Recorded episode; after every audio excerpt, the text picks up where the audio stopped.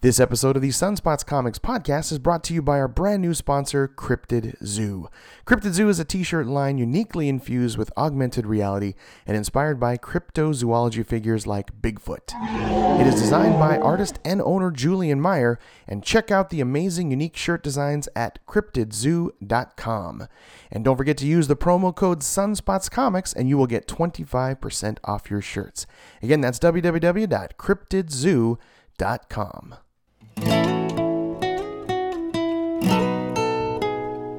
If you're looking for a place where your love is shared the same, for the stories where the hero saves the girl somehow, where look no further, friends, the adventure never ends. We will save the world somehow.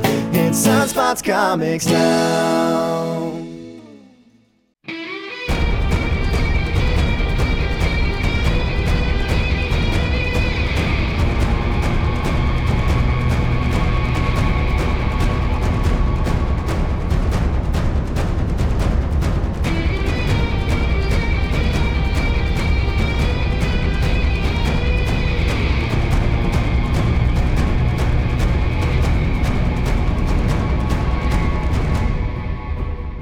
All right, here we go. We are Groot, and welcome. You are listening to the Sunspots Comics Podcast, issue number 109, covering the new comic books that we all read that came out on Wednesday, New Comic Book Day, May 31st. And this particular podcast is three times the fun because we got three people on this podcast. I'm your host, Chris Latore, but we are joined by first time co host and Zombie Destroyer artist, our friend, Jordan Hudson. How you doing, Jordan? I am doing good. How are you? Excellent, excellent. Excited that it's three people on the on the Yeah. Sunspots Sunspots Comics Unprecedented. podcast. Yeah, first time ever. so, and of course, my trusty crime fighting sidekick here, Justin, my son, Justin Jables Latori. How you doing, Jables? Doing pretty good, man. Uh, good to be back. What's up, Jordan? Oh, well, I'm just hanging out. How are you? This, this is crazy. All the way from Oregon. It's nuts. So thank you so Oh. much for joining us, listeners, here on the Sunspots Comics Podcast. We recommend to you an amazing list of fresh, brand new comic books every single week to read. Never miss an issue of the Sunspots Comics Podcast. Just subscribe to it. And please follow us on Instagram, Twitter, Facebook, Xbox Live at Sunspots Comics. And of course, we have a little YouTube page at youtube.com slash Tofilat. So what are we all about, you ask? What are we, Justin? What, what is this podcast all about? Tell the people. Well, uh, if you're new to comics, you know, we recommend some stuff that you guys want to read, or if maybe you've been reading comics since Dirt was created. Yeah, like line. me. I'm old. Um, uh, we recommend some comics, you know, that are that are coming out every Wednesday. Um, and uh, yeah, we, we only do the great ones. That's what we review here, the great ones of the greats. And uh, so you can save some time, save some cash. Please tell a friend. Let us know. Well said. And of course, a couple of thank yous to Nick Papa George for making our amazing Sunspots Comics theme song. Follow him on Facebook.com slash Nicholas Del Music.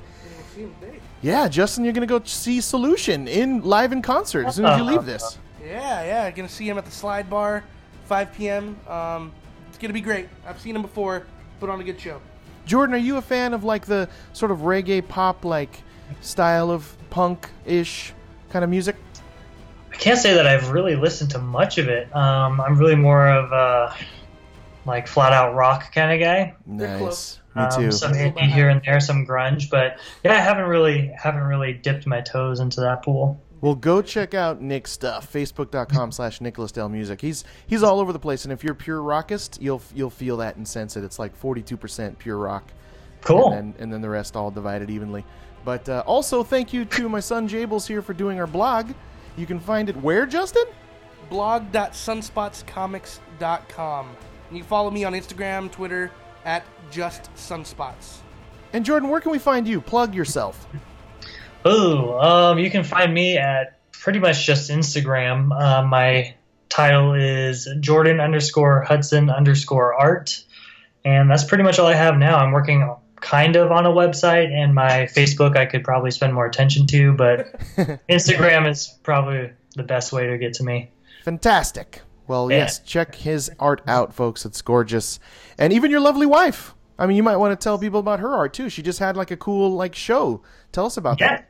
Uh, the Portland Raw show uh, a couple of weeks ago. Yeah, her her Instagram is Alexia underscore Hudson underscore art as well. She deals with a lot of portraits, um, usually like magical, mystical kind of inspirations. Really, really pretty, beautiful stuff. So yeah, check her out there as well. Very, very good. So moving on now, it is free comic book time. That's right. Get ready. Push your earbuds closer into your ears. No, don't do that. That's bad. It could hurt you. I was just kidding. I'm giving away a brand new free comic book right here. All you got to do is grab this code, go to marvel.com slash reveal, and you will win it. I'm actually giving away Amazing Spider-Man issue number 15. And man, what a stunning cover, right? Alex Ross, yeah, MJ, Iron Spider. Regent is running around rampant. Something happens to Aunt May's hubby, Jay Jameson. You got to grab this so you can read and see what happens. So the first person to grab this code, and again, go to marvel.com slash redeem, wins this brand new free comic book, Amazing Spider-Man issue 15. So good luck. First come, first serve. Here's the code. Read it to him, Jables. Go. F is in Frank, C is in Charlie, M is in Mary, H is in Harold, 3, P is in Peter, K is in Kyle, R is in Randy, D is in Derek, E is in Evan, G is in God, F is in Frank. Nice. It was like very opposite of the whole military calling out. You're like Randy, Edward. Was there a Jeff in there? Jacob, Jasper. I mean, that was fantastic. I, I love that. One more time, just in case you missed it. Go, Jables. F C M H 3 P K R D E G F. So come and get it. If you want a brand new free comic book digitally and you like that kind of thing, take that code, go to marvel.com slash redeem. And I will be giving away some more very soon on, um, on the Instagram.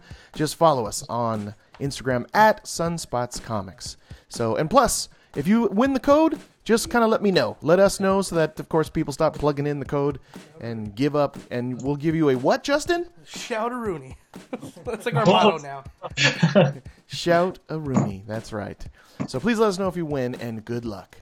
So let's get into the Sunspots Comics podcast issue number 109. 109, starting out with some stuff that's just floating around in our nerd brains. That's right. First up is the DC Universe Wonder Woman major motion picture starring. Gal Gadot. we do review it. We do talk about it. So a little bit of a spoiler alert in case you haven't seen it. But uh, go see this. Put your eyes on it. So Jordan, you just walked out of the theater. Yeah, uh, about an hour ago. You've hardly had time to com- compress, decompress the data for this movie. But tell us your initial thoughts. So tell us uh, what you, what's going on there in your brain. Yeah, um, I thought that. I mean, it's crazy how right they did most of this movie, and it being the first major woman superhero movie, like they had to get it right. Yes. and and from from my point of view, they they pretty much nailed it. Um, other than some like typical superhero villain, kind of like pretty much all Marvel movies suffer from, like a typical not so lovable villain kind of thing. yeah, it's hard to do the villains, right? Yeah. Um, but man, Gal Gadot, she did such a great job. Like when you see her for the first time in her outfit, you're like, yeah, she's Wonder Woman. Like no doubt about it. Yeah, all the all the, the, the long hairs and short hairs on my arms just stood up. Oh yeah, there was like four different times during that movie where I had chills. Oh yeah. No, absolutely. Yeah. I mean, there's a, the scene with uh, No Man's Land Uh-huh. almost brought me to Specific. tears. yeah. Uh, I mean, I, I my eyes welled up. No, that that was uh, that was that was one aspect of the movie I thought was like kind of, I, I it could have gone bad, you know, Uh-huh. uh, like No Man's Land. wall, like you know, I'm not a man. I'm- Yeah. you know what I mean. I was like, oh no, and then she's just like, she, uh, what I loved especially about Gal Gadot and like how she portrayed Wonder Woman and how especially Patty Jenkins directed the movie is she let Uh-huh. Wonder Woman's actions and her emotions and what she did stand for what she meant, and she didn't go hammy. It wasn't cheesy. You know, Yeah. everything was was legit, and everything was just. I, I would almost say near perfect. It was it was great. Her portrayal was just amazing. She's obviously a gorgeous woman. Um, Yeah. The costume was beautiful. I, I have nothing else to. I no gripes with anything about Gal Gadot because No, yeah, she was a shining achievement for sure.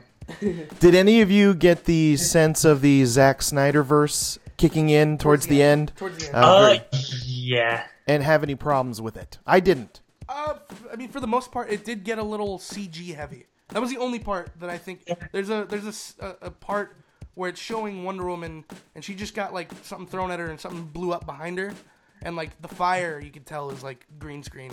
But that was like the only. It's very nitpicky, small stuff. But Yeah. I mean, uh, it's manageable. I didn't really think much of it. Um, but yeah, it did get a little little too destruction-y, too Zack Snydery at towards the end. But I, to be honest, I didn't really care. It was great. Yeah. It serviced the story. Jordan, what'd you think? Um, I agree. It was really only at the end where there was one moment where I got a distinct like Batman v Superman vibe at the end. Sure. Not necessarily a bad thing, um, but it was like Justin said, pretty CG heavy. Where it was like they were just fighting in an arena of flames. it just seemed like Yeah. I did. I did like. You know what? uh, The the betrayal. Well, I guess spoilers. The Who betrayal of Ares. Um, the way because it was sort of a a red herring in, in a sort of sense where they switched it on us, and Yeah. eventually they essentially shifted to this other character being um, being Ares. But when he got the armor on, I you know had a nerdgasm. I'm not gonna lie. Like I was like, yes, like it looks just like him. And I was, it was great. I, I thought the whole fight scene. I didn't really know his powers too well, so when, Yeah. when I learned what he was doing, I was like, oh damn, like this guy's, this guy's powerful, man. Like this is a, this is a real opponent. And um, just the, the I guess the, the the distinct fact that Ares is sort of a a background note in this, to, except until the end, was sort of I think I enjoyed that. It made it more about the characters that they presented, you know, and I loved all of them. I t- to be honest, like everyone was firing on all cylinders. It was great. Chris Pine was great. Uh, it was just awesome. We're bouncing all over the place, which is crazy. But I want to go. I want to go back to Themyscira. Let's let's take a let's take a walk down down a path to Themyscira. I first was like uh uh happily shocked that it was so bright, so so beautiful, like a whole different color palette for the last DC movies, right? Yeah. It was like bright, shiny. The sun is there. The the, the clouds in the sky were like yes. I was just Yeah. so nerd happy there. That's where my nerdgasm happened. I think I was just like whoa, and they're on Yeah. horses, and they all had Gal Gadot's accent, and right. Yeah. in that in that though there that you you mentioned the aspect the accent like I, I thought it was you know it was brave to do that you know that they didn't have to you know I mean but I did like it and my only real complaint about the accent was Robin Wright didn't sound very well. Like she didn't sound good. It didn't sound believable to me as far as her accent. But I, again very nitpicky you know I, I think of little crap like that all the time when I see movies so. But again it didn't bother me. Uh, the accents were great you know What did you think, Jordan, of that of the opening sequences? I mean, you had you had baby Diana and you had toddler Diana, and th- that was already giving me chills. Just her mimicking the fighting, right? Uh-huh. And her wanting to be an Amazon was like, I, my heart was just, you know, was so She's full and happy. Yeah. She's already a badass just from just from being a little kid. from birth yeah Right. I mean, her ar- it was, she wasn't flailing around like a little kid. It was like she was Yeah. actually kind of accurate in following them, and I was like, oh, I just had the chills, and and it was just so such a great, bright, you know, uh, beautiful they, moment. They took off that like grayscale film that they have, you know, for every for at least Yeah. most of the the the DCEU movies. They, they took off that like gradient and just sort of like you know let the colors shine and and it did as soon as they leave Themyscira, it does kind of get that gradient back. But um. When they go into the World War One parts where they're actually fighting, that the color palette is, it's it's it's. I think it services it well because It's she's the really it's the bright. war the war palette. Yeah, she's she. But if you if you watch like the the lighting of her and then to the war, it's like it, it- she shines. You know, and I thought that was sort of like a good little metaphor of like she's this sort of hope in this war, and and she's the she's the compassion, and she's gonna help. You know, it was, it's a little metaphorical. I might be reaching, but I, I loved that that little aspect that the color of her was really bright compared to the war. It was great. Yeah, Yeah. it's fun. When she when they um leave Themyscira for the first time and they they get to London, she's like, "It's hideous." it's all like completely. He's like, "Yeah, you're right." From the bright and green and blues and all the things, just to the gray smoke. Just the- yeah, the polluted world of gray and you know, Yeah. just it just looked like it it stunk. You know. Yeah, what did you guys? What did you guys? I want to know. What did you guys think of the comedy? The, the showing I was at, it, it, it- people were really laughing. Like it was it was good. Uh, I, I, I didn't expect that. Um, I, I sort of I sort of had that sort of in the back of my mind, knowing that Wonder Woman is naive as a character, at least in the beginning. So I knew there was going to be some sort of comedic aspect. I didn't know it was going to be this funny. The beats Yeah. hit, the beats hit right. I, the, they were timed properly and they were natural and kind of organic. They didn't seem too too hokey and just too like too many of them. Right? What what do you think, Jordan? Yeah, I agree. Like um, Justin talked about earlier, um, Wonder Gal Gadot played really, really well off of the whole trying to be innocent, like or naive rather, to to the whole wor- world of man.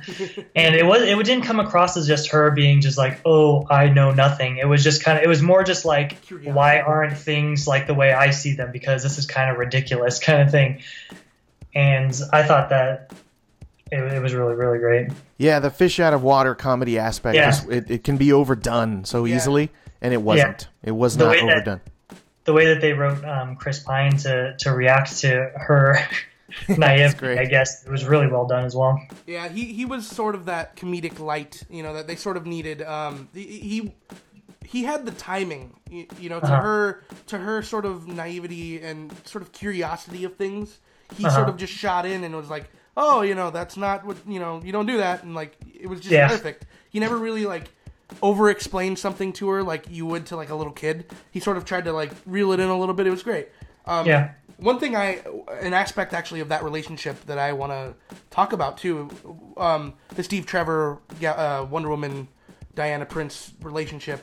Um, one of my friends is, is a sociology major, and she was talking about how, um, like, she was talking about how, basically the feminist aspect of the movie, like she was sort of disappointed, and I was like, really, like why?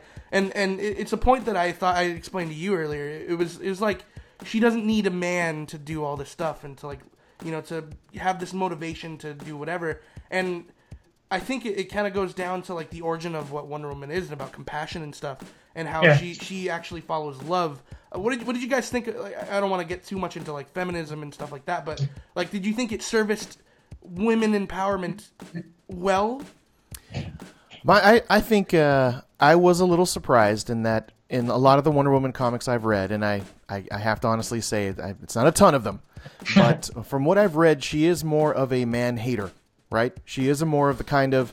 There's a scene where Steve Trevor sort of helps her down from a plane, I think, or out of a boat, and you know she takes his hand. The Wonder Woman I'm used to would kind of swat that hand away and say, "Hey, I don't need your hand. I can Right. walk out of a boat myself." You know. Yeah. But what I was able to sort of accept and quickly move on, and, and right to your point, is that this is year one. This is day one of her seeing the rest of the world. It's a little bit more about that and that fish out of water aspect. And we're seeing her develop as a character. You flash forward to Batman versus Superman, she's different. She's a different woman. She's stronger, right? yeah Yeah. She's got. A, this is just a year one. It's just baby Wonder Woman, really. So I was able to accept that and understand, in in regards to the feminist feel of it, that she's not fully developed yet. This is where year one, and she's just finding her way. What do you think, Jordan?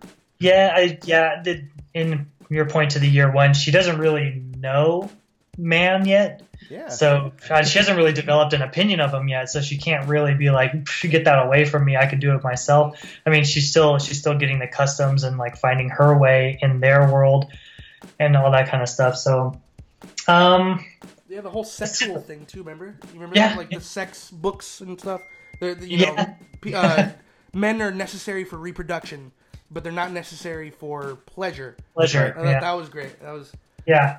So I mean, I, I didn't feel like it was too heavy-handed with the whole um, like feminist agenda kind of thing. I actually think that it was a little light on it, um, which I'm glad it didn't go in the direction of like, well, I don't need any kind of man kind of thing. Yeah. Which it's true. I mean, a woman a woman can be completely um, independent and not have a man, and you know that that's how society should view women. But I'm glad that they didn't go super heavy with it.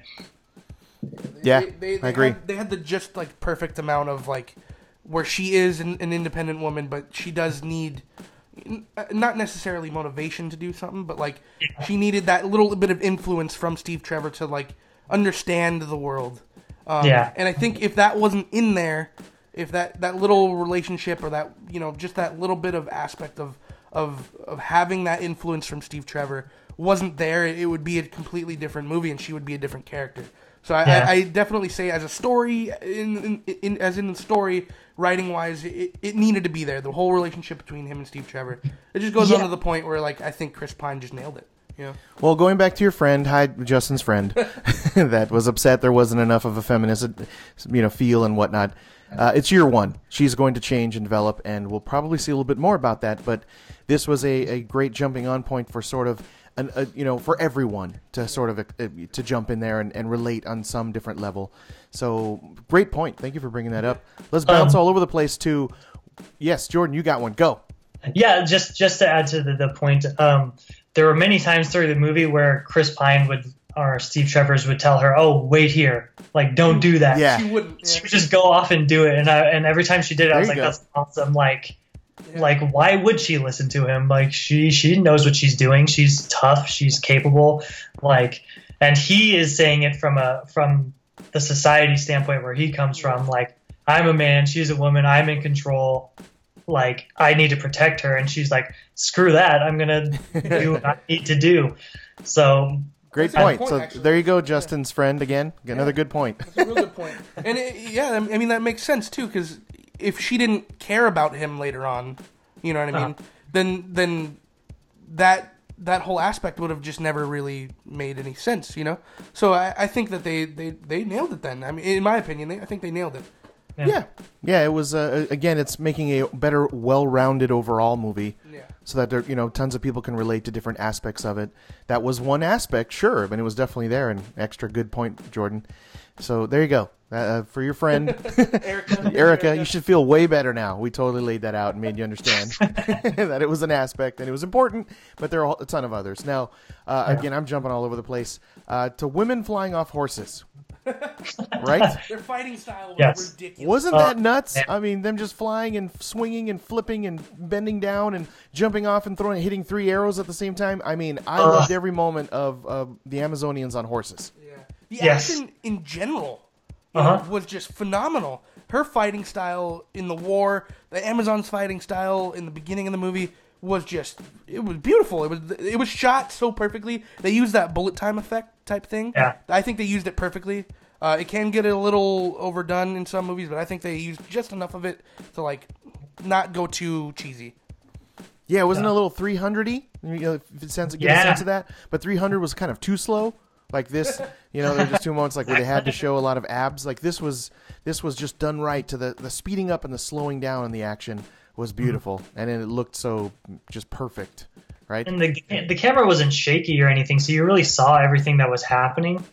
which is which was really important for those close-up scenes like in the later scene when she's um busts through those buildings to take out that whole regime that's taking over the town Yeah, yeah, just gorgeous. I mean, there were just so many standalone moments that were just beautiful in this film. Well, uh, I think I think everyone's got the point. go see this movie. We highly recommend it. Uh, go see it again if you've already seen it. And it's What just does it, what uh, does it have on Rotten Tomatoes right now? I think it's like a ninety-three. it's like hundred and forty-seven percent. I think. it's it's it, it's not just a fan basey movie. Um, Yeah. I, it, it is critically, and I would say, from a film standpoint, it, it is a it's a really good film. You know, it's a good movie. Um, go see it. You know, if you haven't seen it already, like, what, what's wrong with you? If you look back and you and you look at say from for me, The Dark Knight, Yeah. Nolan verse, right? Part two Yeah. of three. Uh, and then you go Man of Steel, and you go, you know, Suicide Squad, and no, Batman versus Superman, Suicide Squad. It is the best, in my opinion, of the Oh. post Nolan verse. Yeah, absolutely. In my opinion. absolutely, I agree. yep So buy it, watch it. Uh, you know, don't see it on your phone or one tablets. thing- one thing I watch it in the theater. Cool. If you bought if you bought it off Fandango, they actually I don't know if it's still going. It might be only for the opening weekend. You have a little bit of time. Um, they give you a free comic comiXology like code, and you get three comics. I, I got three comics digitally. It was I haven't read them yet, but one's Rebirth. Uh, one's an older comic, and then one's like the origin of Wonder Woman. It's great. Um, I, I love when movies throw in little stuff like that. I know you went to see an IMAX. I don't know if you got a poster, but go see it. You know, great movie, beautiful. Yes. Close it up, Jordan. What'd you think of this thing?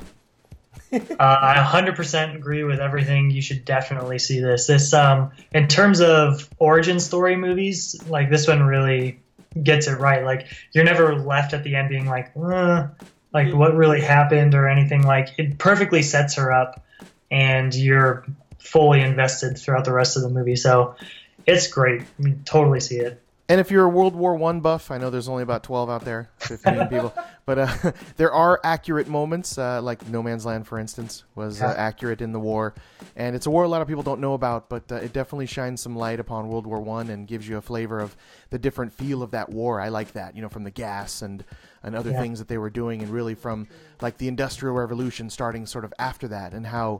You know, even on horses, some people were fighting on horseback. Like, it was even just the time piece of it. I thought was amazing. Yeah. So, yeah. Uh, I think that's yeah. We're pretty good. There you go. Yeah, we know we got all that in. So uh, moving on, then of course uh, another thing that's uh, floating around in our nerd lobes here. Let's just jump right into some comic book and movie TV news. So let's jump right in there. What do you have, Justin? You got something right off the bat. Yeah. Um, well, on the topic of Wonder Woman, uh, Wonder Woman passed 100 million in its opening weekend already. And it's still Sunday. We're recording this on Sunday. Um, it, it broke the record for the um, the the highest grossing opening weekend for a film directed by a woman. So congratulations, Patty Jenkins, you got that record. Um, and it's gonna just make uku piles of money, man. Like this is gonna go crazy. Um, You make Grandma happy with uku piles. piles. my, my mom's going. very You said uku piles. Yeah. It's very Hawaiian. but yeah, so uh, congratulations. You know, it's domestically 100 million already in in its opening weekend. It still has today left to do. That's that's wonderful. I, I can't wait to see how much this movie makes worldwide. You know, all that stuff. Um, just just love it. Beautiful, beautiful, beautiful. You got anything, Justin? Um, or Jordan? Any uh, like comic book movie TV news? You got something? Oh man, no. I honestly no. I haven't. I haven't been too in that world right now. I've been working on zombie destroyers Woohoo! and fine. What, just you- like, You got another I just one, got Justin? back from a wedding in Seattle, so Oh, nice. Oh, nice. Shout out. Congratulations. um, the second one, the second one I wrote down actually was um, the Valerian trailer. Uh, I don't know Oh, if you yeah. guys saw that opening to Wonder Yeah. Woman, the Valerian trailer. I, to me, th- this movie was so far in the back of what I think of like a comic book movie, but this is this is a comic book. Uh, um, it the trailer was beautiful. You, I mean, I don't know if you plugged your ears for this one, but no, I uh, watched it. Yeah, it was gorgeous on the on the vein of Avatar. That it was that beautiful. Um, I don't know too much about the book. Uh, I don't know if you've read it. I know it's European, um, but uh, Luc Besson, you know, from The Fifth Element, and I don't know if you guys, I don't know if you guys caught in the trailer the symphonic, like the orchestra playing in the background. It was, they're playing Gangster's Paradise, like yes, Coolio. I did catch that. It was Right. great. I did- and so. Uh, Been spending most our lives. So yeah, um, I I like the trailer. I'm probably gonna go see this. I I I've heard Yeah. some some good things. I've heard some bad things. I, we'll see. Um, are you guys excited about this? What did you guys think of the trailer? Yeah, polished, gorgeous. I mean, Yeah. yeah. From I, since Fifth Element, Uh, yeah. you're right. And who was the uh, art direction? Because there was a clothing designer that was the art director on the Fifth Element. Uh, is back for Oh. this, I wouldn't even Help know me. That. I wouldn't even know. but that. it is a Look it up. clothing, amazing clothing person that was all in the influence of Fifth Element. But I heard that that person's back anyway for this. If, Nice. if any of you look it up and see it. But yeah, I'm excited about it. It's because it looks a little fresh, a little different, like something we haven't seen, and has I don't know a Matrix vibe to it. Yeah. Yeah. Yeah. I'd say that. So I'm down with it. And the oth- my next topic, which I'm going to plug my ears and let you guys talk about it in semi spoiler ish alert, You've already been on. it. Justice League trailer. You two go. I'm going to plug my ears. You guys both saw it. I didn't look at it. I closed my ears. I uh, closed my eyes. Um, but uh, it has to be discussed, right? Justice League trailer. You two go. What do you think, man? Uh, you know what? Uh, I didn't get a Justice League trailer. you didn't you didn't see it? No. Oh They man, didn't play- I'm the only one. Oh god. I Um, heard that. I was actually really surprised that I didn't. Like I was, I thought that was gonna be a for sure thing, but I didn't see. I didn't get up and use the bathroom. I was sitting there the whole time. No, there's They no just Justice didn't League. show it. Yeah, They showed it in mine, but it is also the same trailer from. I I think it's the final theatrical trailer. I don't know if they're coming out with another one, but uh, it was uh, it was good. I mean, I, I don't know. I don't know if you guys wanted me to spoil it. He's my dad's covering. Go his for ears it. right Go now. crazy. I'm covering my ears. But Aquaman, dude, oh my god, yeah. I am so excited for for Aquaman just to see whatever. Um, the the little aspects of action you get in this trailer are just gorgeous. They look beautiful. Um, I mean, this obviously is is a Zack Snyder movie. You can tell from you know all the CG going on and stuff, but it is it. I'm extremely excited now that I've seen Wonder Woman. I know what she's all about now, and she's in Justice League. I am outstandingly excited. I, I can't wait for this movie. Can I step out of the soundproof booth now? Is it Oh, okay? yeah. To, can I roll Yeah. the window down of the soundproof booth? All right, there we go. Rolled it back down. All right. Um, what else you got?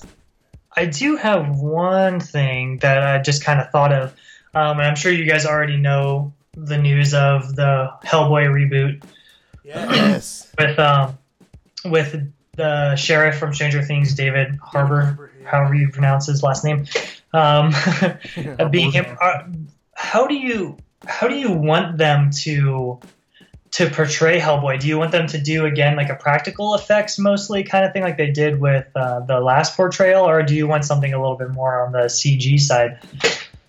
I- I'm I'm I'm a big supporter of practical effects. Yeah, I, I would rather see I'd rather see you know real monster costumes and, and, and all that stuff. Um, I, I've as far as Hellboy goes, I haven't read too much. I've you know I've read a lot of what's come out lately. Um, and it's good. You know, David Harbour I think can nail it. But uh, I, it, going back to what you said, I don't want I, I don't really want to see a lot of CG, except for maybe in the action parts when it's a necessity, you know, when you need it. But I, I would totally, I'm a total big supporter of practical effects. I'd rather see actual makeup. I'd rather see, you know, actual in-camera action.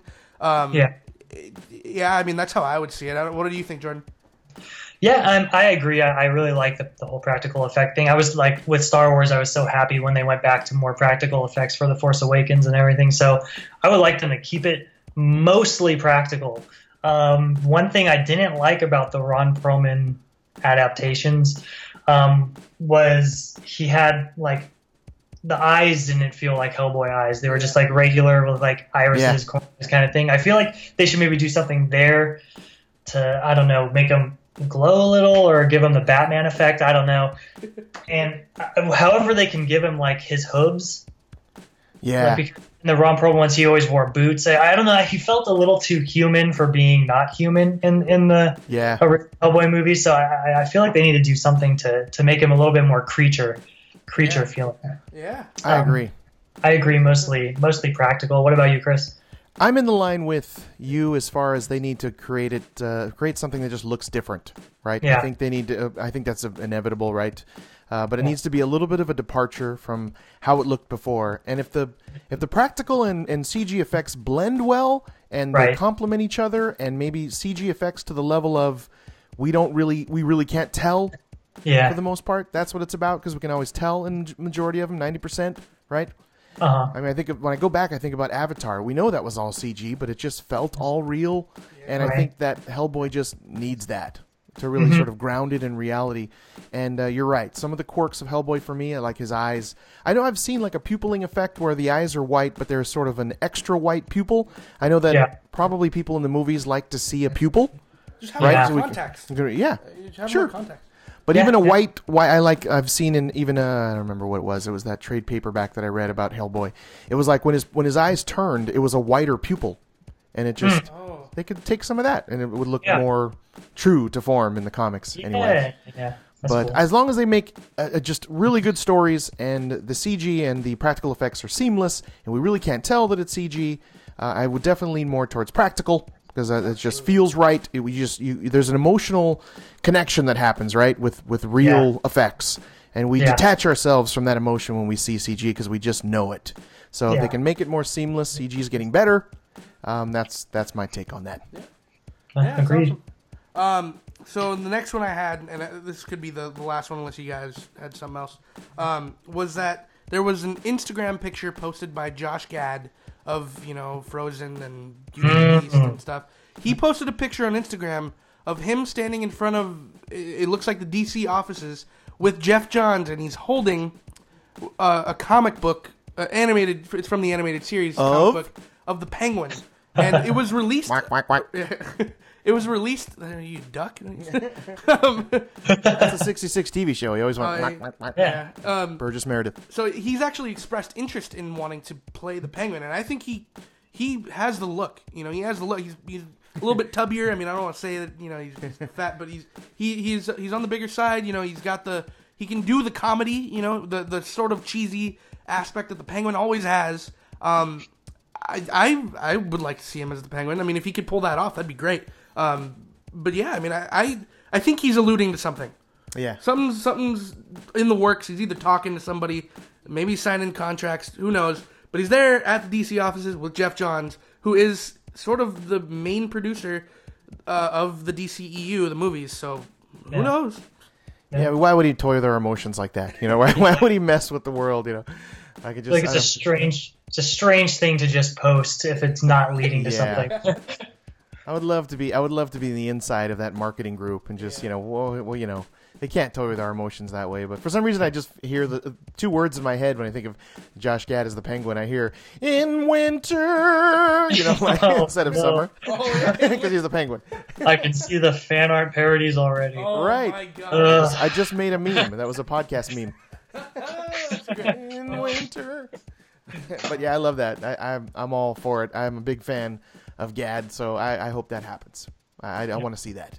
So does that close it? Does that close our comic book, movie, and TV news? yeah, for the mo- yeah. On to the next thing then in our nerd brains, which is Image Plus magazine number 14 is out, and they have decided to go in this sort of volume two feel.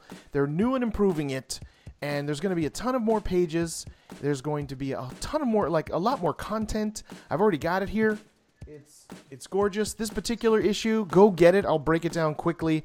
There is always a great letter from letter from the editor, and in the front page they talk about music that is used quite often in comics and how music influences them. I love that. There's a humongous interview with Todd McFarlane in this. You gotta you gotta read it. It's good. God. He yes, icon. He gives a couple of little nuggets in here that I did not know. I was just pleasantly surprised from Mr. Todd McFarlane. He's always he's always on the edge. Uh, there's a great article here with Sina, Sina Grace, who I loved. His Lil Depressed Boy. Did you ever read that, Jordan? Lil Depressed Boy from Sina Grace. Uh, no, I haven't. It's super good. You should. It's right in your wheelhouse. That especially you live in Oregon. It just kind of there would seem to be a lot of people walking around like a little depressed boy. But anyway, That's what people call me. They, they, they point to, as I walk down the street. They say, "Look at that little depressed boy." and you ultra relate to this, so you should read that. So it's Sina Grace, and they're talking about that, and another. Uh, I can't believe it. It's so long between issues, but uh, Rocket Girl number eight's coming out. I think Rocket Girl number seven was like a year and a half ago, so it's hard to sort of keep the. Uh, keep consciousness of that particular comic but it's coming back.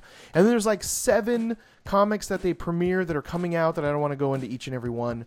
You got to look at them. They're all really good this month. And they always sort of spotlight a local comic book shop so it's wonderful that they're putting the word out there to local comic book shops. I love that. And it of course finishes up with the origin of negan walking dead issue number 14 negan's origin story what do you think of that As you throw the magazine onto the floor. Um, yeah, uh, I'm behind on, on those, uh, but I know they're going to compile them, probably make an actual, like, you know, 20 something page comic, right? Uh, I'll, Yeah. I'll definitely buy that. Yes, but I recommend to you both and to everyone listening, go read Image Plus magazine. If you read Image Comics, you'll love it. There's always new stuff in there.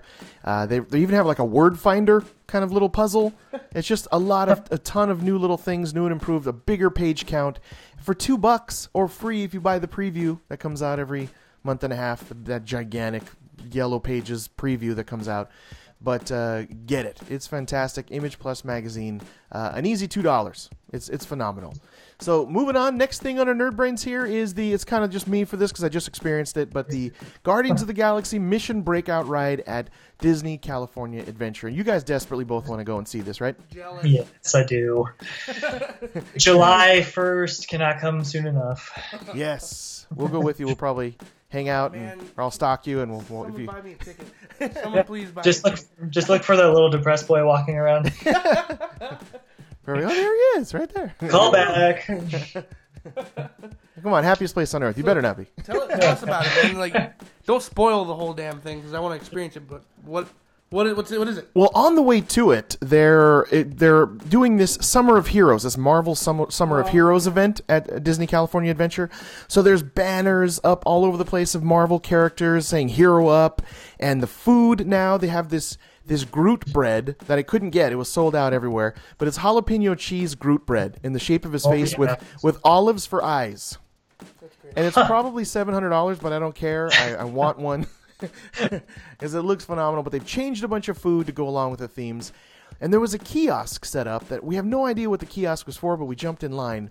You do this sort of 15 question sort of survey, and it and it builds the kind of character they believe you would be based on this survey, and give you a, an actual comic, which I grabbed. It's a Summer of Heroes comic, and there's uh, some noticeable art- artists and writers that are doing this little mini comic. And some like cool stickers and then like this whole sort of area where they take your pictures with this awesome marvel backdrop. So i'll be posting them very soon on instagram at sunspots comics. So just follow us and you'll see what i'm talking about. But that was just on the way there. We are experiencing that and i just posted that uh, black widow on the back of this cool looking truck tank thing. She just kind of Yeah. scrolls down the middle of the street. It was kind of cool. Yeah. but um, the ride itself, there was not even really any remnants of the Tower of Terror. It really just felt completely redone and revamped. And the immersive aspect of before you got into the ride itself was probably more interesting and exciting than the ride itself. I mean, it, wa- it was uh, very much Tower of Terror, and they did tweak that. And there's a lot of sort of moments from a particular character in Guardians of the Galaxy that you actually see in animatronic form. That's all I'll say but it's so converted well. It it doesn't really have that feeling of Tower of Terror. It really has something special. The collector's uh, sort of warehouse is what you're what you're really seeing there, and it's gloriously done to the teeny little details. To a lot of, as they said, there are there's Marvel Easter eggs there. There's Guardians of the Galaxy Easter eggs there, but it is super super duper well done. I can't recommend it enough. Yeah, I, I, I'm jealous, man. I, I'm, yeah. That's all I gotta say. All right. Well, uh, that closes up the nerd brain stuff. So let's get into well, real quickly here. Oh, the last thing that's on my nerd brain is that I'm writing a comic book called Zombie Destroyers. I'm doing the writing, the coloring, the lettering, and You are. Jordan Hudson, co-host, is doing his beautiful art. Again, find him on Instagram at Jordan underscore Hudson underscore art. Your art is beautiful, my friend. Thank it's so you. nice to have you here. So I'm looking at it in the Sunspots Comic Studio. It's all around me. I love it. So give us an update. Tell the folks where we are on issue number one of Zombie Destroyers and how's it going. Oh yeah, it's going great. Uh, pages 22 and 23, which are going to be a combined splash, um, are in the final stages of in the final stages of penciling, pending your approval. So waiting on you, boss. Boss. so weird. no, but uh, they're going going good. They're they're like I said, final stages of penciling, and uh, once that's done, then I'll hit the hit the inking, and it's almost done. We're on the we're on the tail end of issue one, man. I felt the splash page, and without spoiling everything, in sort of design uh, from storytelling aspect, was challenging. Was this one of Yeah. the more challenging spots for you? Yeah, it's the first um, two page splash that I've done, so I don't want to spoil it, but I'm trying to come up with, with a theme that that um, combines all the panels together without it being just like a static square after square after square kind of thing. Um, I wanted to do something a little bit challenging, and I think that I did it. So um, Yeah. only time will tell, and whatever the fans think of it. So oh man, it's uh, I, I'm excited for it. well, it's uh, beautiful. on the topic of zombie destroyers, man, when you come back down here, um, Yeah. my dad gave me a, a, a print of page one, Oh, uh, and I really want you and my dad to sign it, and I'm gonna Aw. frame it. uh, Because yeah, I mean it's, it's gorgeous. I mean I'm looking at all your pages right now, and like I I could frame every piece of this. You know, I mean my dad already has, so I just be copying him. But uh, yeah, I, I really want you to sign it when you come back down, and I really want my dad to sign it.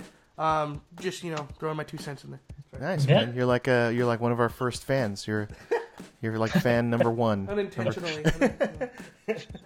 Well, thank you. You absolutely can have that. You betcha. For the low cost of ninety nine dollars. Just kidding. no, I'm just kidding. signing fee. Anything. But thank you again, Jordan, for doing your fabulous art on this and helping me have my dreams come true. I appreciate it, and I can't wait to see where we continually go from here and develop the story as Zombie Destroyers. It's just been a dream come true with you, man. Thank you from the bottom of my heart. dream- It's a dream come true for me too. So collaborating on this with you is awesome. So thank you. Awesome. Oh, you guys are friends. It's so cute. Well, quickly, I just want to move on and mention now a segment called Spotlighting. We have I've got three or four people waiting, uh, and sort of we're trying to schedule things out to have some interviews here on future podcasts. So I just want to mention that they're coming. We call it the Spotlighting segment, and what basically we do is if you yourself or you know someone that's an independent comic book creator like us, like me and Jordan, and even Justin, he's writing some stuff. We want to help shine some Sunspots Comics love on you and support you, those struggling creators out there, because it's tough to get your work out there. So if you're a writer, an artist, a colorist, a letterer, just send us a link to of your work or even a review copy to our emails. You can hit me or Justin up. I'm Chris at Sunspots Comics, and you are. Justin at Sunspots Comics. And of course, just hit us on the social media at Sunspots Comics as well. We definitely want to do our part and help struggling comic book creators, or even ones that are just doing it. They're not struggling; they're they're like successful. They're doing it because some of those folks are coming very soon in very in in future podcasts. But I just wanted to quickly mention our segment called Spotlighting. So send us your work if you'd like to be interviewed here on a future podcast.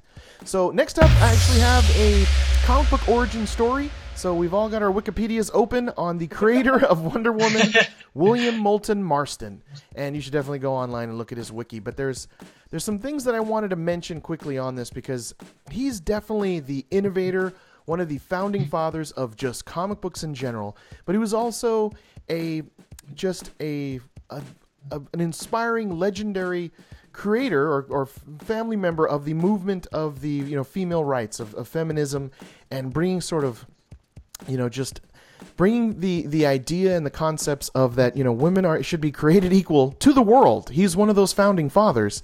And uh, do you guys have that open? Do you have any uh, I'm, we'll just jump all over the place but i have a couple things i want to read from him. But what, what were you surprised to find out about the creator of wonder woman? Again his name is william moulton marston. Start us off jordan. Oh, you know, mm, let's start with Justin. Oh well, uh, uh, I when I learned about him, I actually learned about him through a podcast that I listened to called Geek History Lesson, and they sort of go over a little bit of it, you know. Um, but what I was kind of, you know, shocked to find out, he actually invented like the polygraph, um, the polygraph test, and that's sort of an aspect of Wonder Woman that he sort of infused, you know, the lasso of lasso truth of truth um, he he invented that, and he had like he's been known in the science um aspect of his life before he was even in comic books. Um, I I just thought that's amazing. You know what I mean? Like you get Yeah. like you get writers. I forget who's writing Daredevil right now. Um, charles soule Charles Soule, who's a lawyer. You know what I mean? These people are doing things, real things in life, and then he, they go to the pretend world and you know mess around and have fun. So I think that's that's awesome. Um, he, he you know he was a scientist. He was he was you know known for being you know intellectual and and, and he was a well known science person. So I thought that was cool. Um, I don't I don't know what else you got. Yeah, I mean, he's a Harvard professor, educated in, in Harvard, and he uh, also created the systolic blood pressure test, which led him to the polygraph, which then led him to be inspired to the Wonder Woman Lasso of Truth. So he was an inventor, and he also just published work. There was something he did here in 1940 that I thought was really interesting. In the early 1940s, there was a, a publication at the time that was called the American Scholar. So I saw that it was a big deal, this publication. And it was in 1943 that he wrote in there this passage that I want to read. And it says, and this just moved me uh, really deeply Not even girls want to be girls, so long as our feminine archetype lacks force, strength, and power. Not wanting to be girls, they don't want to be tender, submissive, peace loving as good women are. Women's strong qualities have become despised because of their weakness. The obvious remedy is to create a feminine character with all the strength of Superman, plus all the allure of a good and beautiful woman. Like, wow. Jordan's standing up and clapping. Mr. Marston. Wow, that, that's like that is some crazy progressive thinking for that for the time. Like Yes. that's so impressive and so cool. Yeah, he, he was. Uh, he was definitely. I, I would say a. I mean, a feminist. You know, innovator. You know, he, he he he sort of start. He was one of the only pers- people writing a woman comic, you know, with a woman headliner in the time, and that's nuts. And you know, to to to, to jump to now, Yeah. where there's a movie and he's credited, you know, with all the stuff. It's it's great. His legacy is gonna live. You know, it's awesome. And I saw here too that it was uh, really the idea of Marston's wife, Elizabeth Holloway Marston, to create Wonder Woman as a female superhero. I guess originally Marston's idea was to have a guy, Yeah. and it was her idea. And then also in that he had like one of those open relationships. He had a wife and he had a girlfriend that both lived with him. Huh.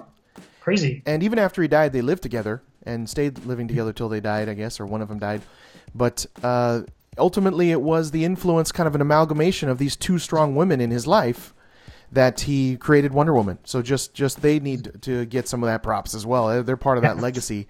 Uh, Olive was the and his wife Elizabeth as co-creators of Wonder Woman, just based on their personalities. I thought that's that was interesting in itself. Another forward thinker, progressive person that had this sort of open relationship and lived with his wife and his girlfriend. that that was strange for that time, especially. You know, they must have been considered witches. You know, and Yeah. back then. Yeah, for real. Uh, um, you can't, you know, hide the fact that there's some there's some controversy there, you know, but Definitely for Right. the time too. for, yeah, for the time of you know having a wife and a girlfriend, but uh, you know, I mean, what what else can you really say that good came out of this? You know, Yeah. uh, he, he's inspirational as far as for women, you know, prog- uh, being progressive and and women empowerment and stuff. So that's beautiful. yeah. Yes. Anything else left there, Jordan, about Mr. William Moulton Marston, the creator of Wonder Woman? No, not uh, just that. It's it's crazy how these people that create these these awesome characters like Wonder Woman and stuff usually have such a crazy and accomplished past. Like they've accomplished so many other things, and it's just Yeah. like they. And then they only get recognized for the one thing that they did, which Yeah. in this case, he's mostly known for Wonder Woman, which, as you, if you read about him, is an achievement of its own. But he's done so much. Like he's a brilliant, brilliant person. Right. Innovator and founding father of the comic book world, we uh, salute you. Thank you again. so, moving on now to our favorite part of the podcast. This is where we talk about our comic book reviews and recommendations, where we pick our favorites, we pick the great ones that came out new comic book day Wednesday, May 31st. And of course, Justin and Jordan, semi spoilerish alert, tell the folks. Oh, yes. Don't worry. We work really hard every week to harness the powers of persuasion on inspiring you to buy these comics. So we really try not to completely spoil them. We especially try not to discuss the last few pages, but just in case, spoiler alert. Spoiler alert. And uh, if you want to see everything that we're reading, um, our favorite picks uh, since May of 2015. Actually, I, I didn't even realize this. We we just passed our two year anniversary. That's right. Uh, but you know, Ooh. on the point. Yeah, we just passed Happy our two-year- birthday. Happy birthday, Sunspots Comics. um, anyway, uh, you can go to sunspotscomics.com, click on the pull list to see our updated 148 titles that we buy. Um, also, click on the top uh, comic books of the week to see all our past top picks. And uh, we're updating sunspotscomics.com, so we're super proud of it. Please check it out. You know, future changes are coming, especially to the blog and stuff. You know, that's my aspect. But yeah, um, sunspotscomics.com. Go. That's awesome. And now we pick a art winner and a cover art winner. I uh, Justin and I agreed upon this. We'll talk about what Jordan's is, but it was this week art winner and cover artist winner is Mr. Greg Smallwood from Moon Knight issue number 14. Follow him on Instagram, Twitter, and everything at Savage Smallwood. And uh, Jordan, tell us though, what was yours? What you? I know you were kind of split, but you also had this as well, Mr. Greg Smallwood. Yeah, yeah. Um, I think I'm gonna have to go with Greg Smallwood as well. It was split Yeah. between him and Fiona Staples, um, with uh, Saga. featuring the fruit stripe gum mascot. yes. Fruit stripe. Yeah. The Western Um, motif was great. no, I mean Fiona Staples always knocks it out of the park, but Greg Smallwood just has. I I mean, his style, his almost photorealistic faces, and but the simplistic like clothing that he draws. It's it's this weird. I can't put my finger on his style, but it's so nice to look at. Yeah, from from the art aspect of it, I I and tell me what you think of this too, Jordan. You being an artist, it uh-huh. seems like the whole thing is just is drawn with colored sand. Yeah, like it was sandblasted. It's Right. crazy. Yeah. It- Yeah, his I- shadows aren't lines. It's it's all just this like like you said, sand. It's really crazy. Yeah, I you know, being you know, me and my dad are, are mostly writers. You know, I really Mm-hmm. like to to like get your opinion on art. Like I'd like I'd like to discuss that further, maybe on like another episode or something. Like Sure. just go into like the deeper aspects of some of the art that you, maybe you really enjoy. That'd be kind of cool. Maybe like a spotlighting episode with Jordan. That'd be great. art. Uh, but yeah, I mean, Greg Smallwood uh, never fails to like astonish me with Yeah. like his psychedelic, you know, panel work. Um, the story that's going on just totally, you know, he feeds off of it, and you can tell he's just going nuts. You know, he's drawing all Yeah. these crazy, you know, landscapes in the desert, and it's it's gorgeous. Uh, Yeah. I, I love the colors too. I, I, who did the colors on this? I, I forget. Was it um Bellaire? Jordie Bellaire? Bellaire. I think Bellaire. it Jordie Bellaire. who is like the the creme de la creme. She is the top of the mountain as far as colorists go, and uh, Yeah. boy, she really grabbed that ethereal ethereal look with the stars and the sky and the blue and the purple. But uh, even the symmetrical cover, right? It was like a pile of of of, of uh, Marc Spectors and and Moonlight, Moon Knight in different sort of forms, and that strange one where he's even wearing like a spacesuit. Fighting each other in this pyramid form, and then on top of that, it's behind this this gorgeous ethereal sky. What's, his, Yeah. what's that character's name? Khonshu? Konshu? Khonshu. Yeah. sitting at Yeah. the top, right, with just evil, almost twiddling a mustache with his hands in, in you know, parked there. It's just gorgeous. I mean, if if I could jump back, um, I think Greg Smallwood did one of my favorite covers of all time, and it's actually the one where um, he's taking the mask off. Oh yes, Yeah. And the white background. It's just so simple, but everything is perfect. There's not a line that's out of place on that page or on that cover, and it's it's like to this day, every time I see it, I'm like, this is like the best cover I've ever seen. It's stunning. I've seen a shirt of it and a poster. I need I need all of those. That's crazy. That's Yeah. like one of your favorite covers of all time. Wow. yeah, it's, it's beautiful. And it, it's constantly an art winner, Greg Smallwood. It's constantly a cover art winner. And uh, uh, sad to say, this looks like this is the end of, of this team. The band's breaking up, but um, it was the only uh, this entire week that for for comics. It was the only uh, art that I captured and took photos of to have backgrounds on my phone and my work PC and my home iMac. It was it's just everywhere because each and every single panel uh, stands alone by itself. And talk about the emotions on the faces, if you can, Jordan. Like, what did you think of that, from from the eye lines to the different emotions? I'm jealous. uh, faces, um, to me, I think are next to hands, like some of the hardest things to draw and properly just emulate. Like feeling, feeling and emotions are so difficult um, because it's so easy to go from like if you want to draw someone to be surprised, it's really hard to get that balance bet- between surprise and like making them look sad. Yeah, it's it's it's all a bunch of different things to like the crinkle of the nose to the furrow of the brow to like the curve of the lips. It's it all has to be perfect and he just nails it. And i mean like if you look at all the three like visible four visible emo- emotions going on like you can see it all here and it's all like there's no way to misconstrue what's going on right. I, could, Yeah. uh, y- y- I mean, keep going, man. I could just listen to that all day. And the I mean- panel work, right? The panel Yeah. work, it's all over the place. I mean, from different shapes, different sizes, the white background, which really brings that to the, you know, just, just the stark contrast. yeah Gorgeous, right? Just absolutely stunning.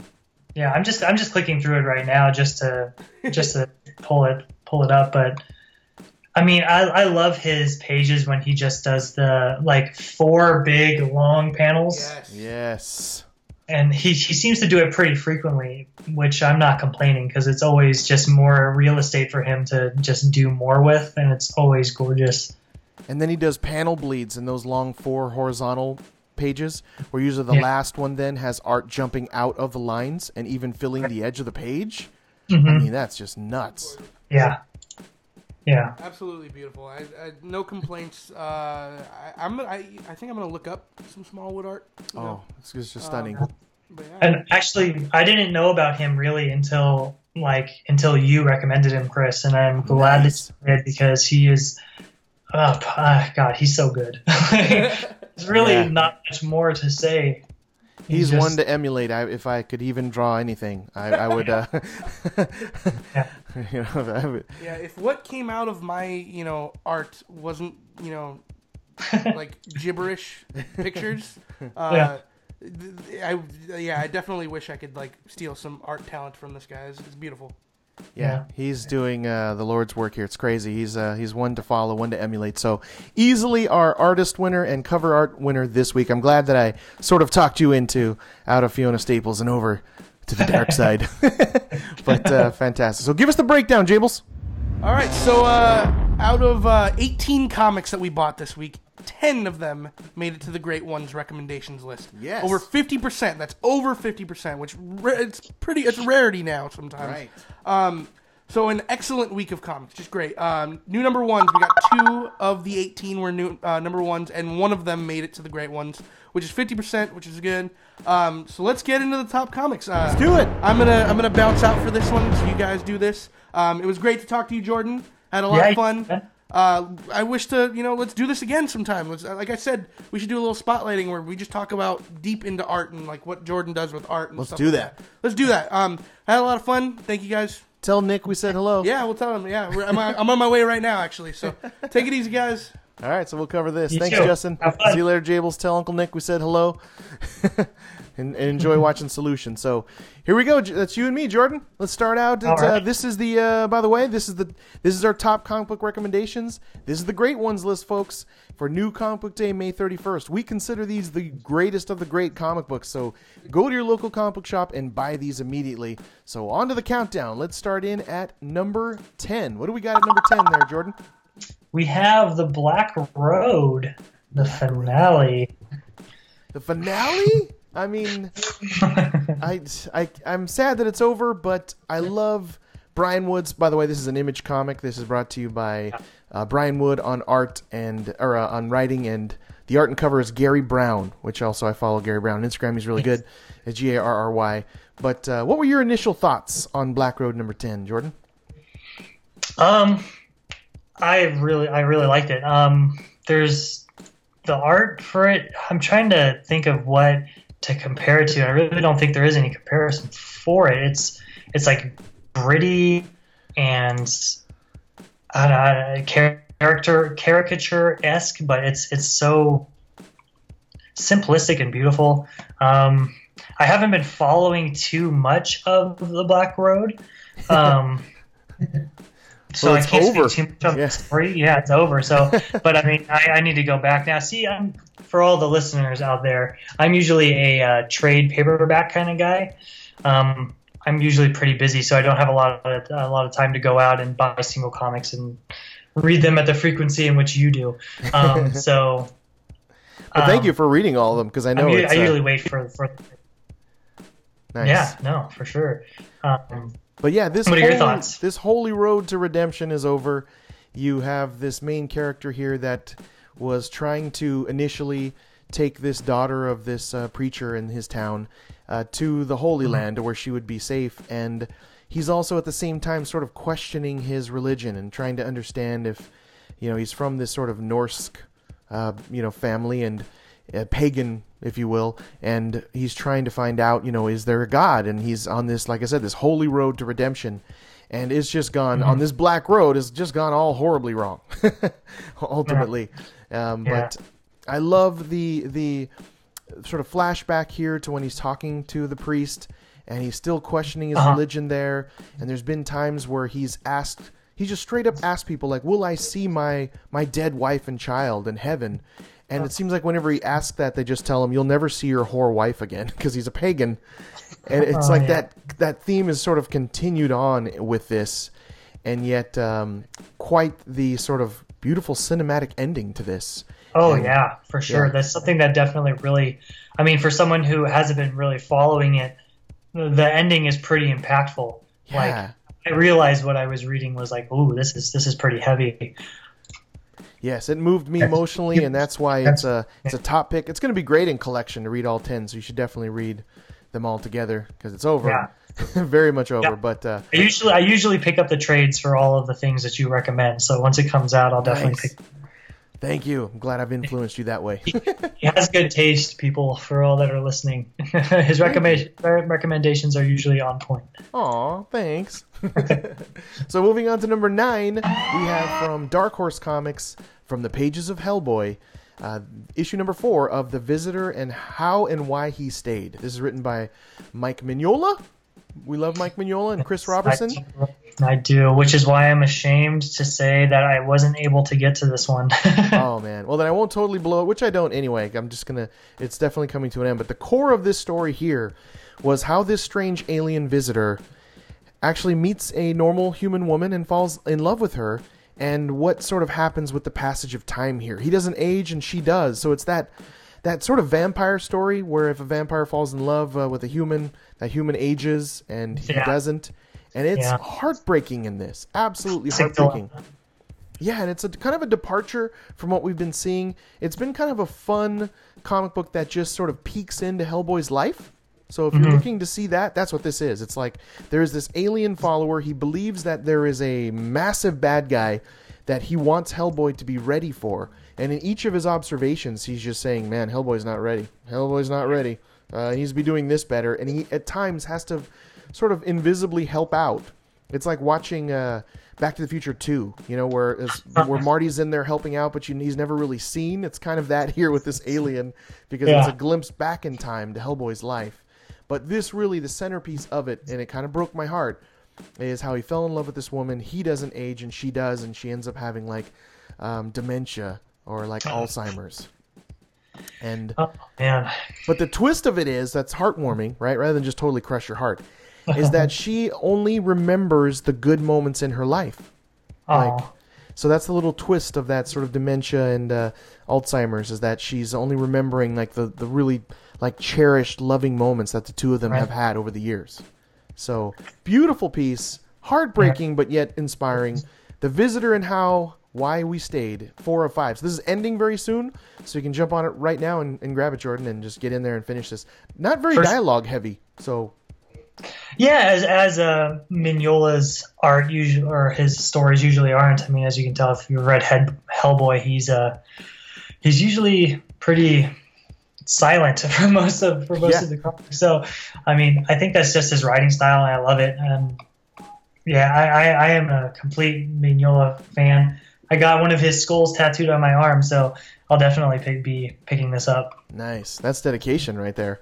Yeah. Uh, you know, he even did this. Uh, he did a cover for Namwolf. We'll talk about later. Speaking of uh, Mike Mignola, he actually drew it. I'll show it to you later. But it's of a wolf, and that's bleeding, in this orange background. But I love when he does some art too. And I, I have a like a shirt that he in a in a sketch that he drew for me, and uh, they're they're cherished. I love it. But now you tattooed yourself.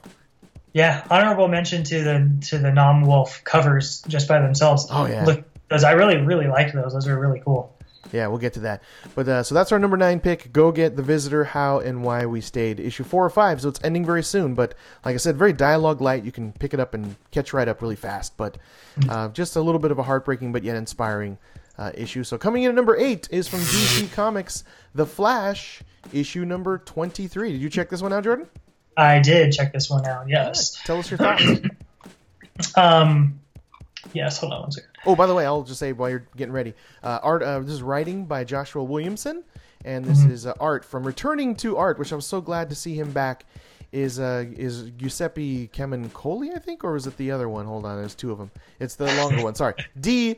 Giamendiso. I'm so sorry butchering the name. I apologize.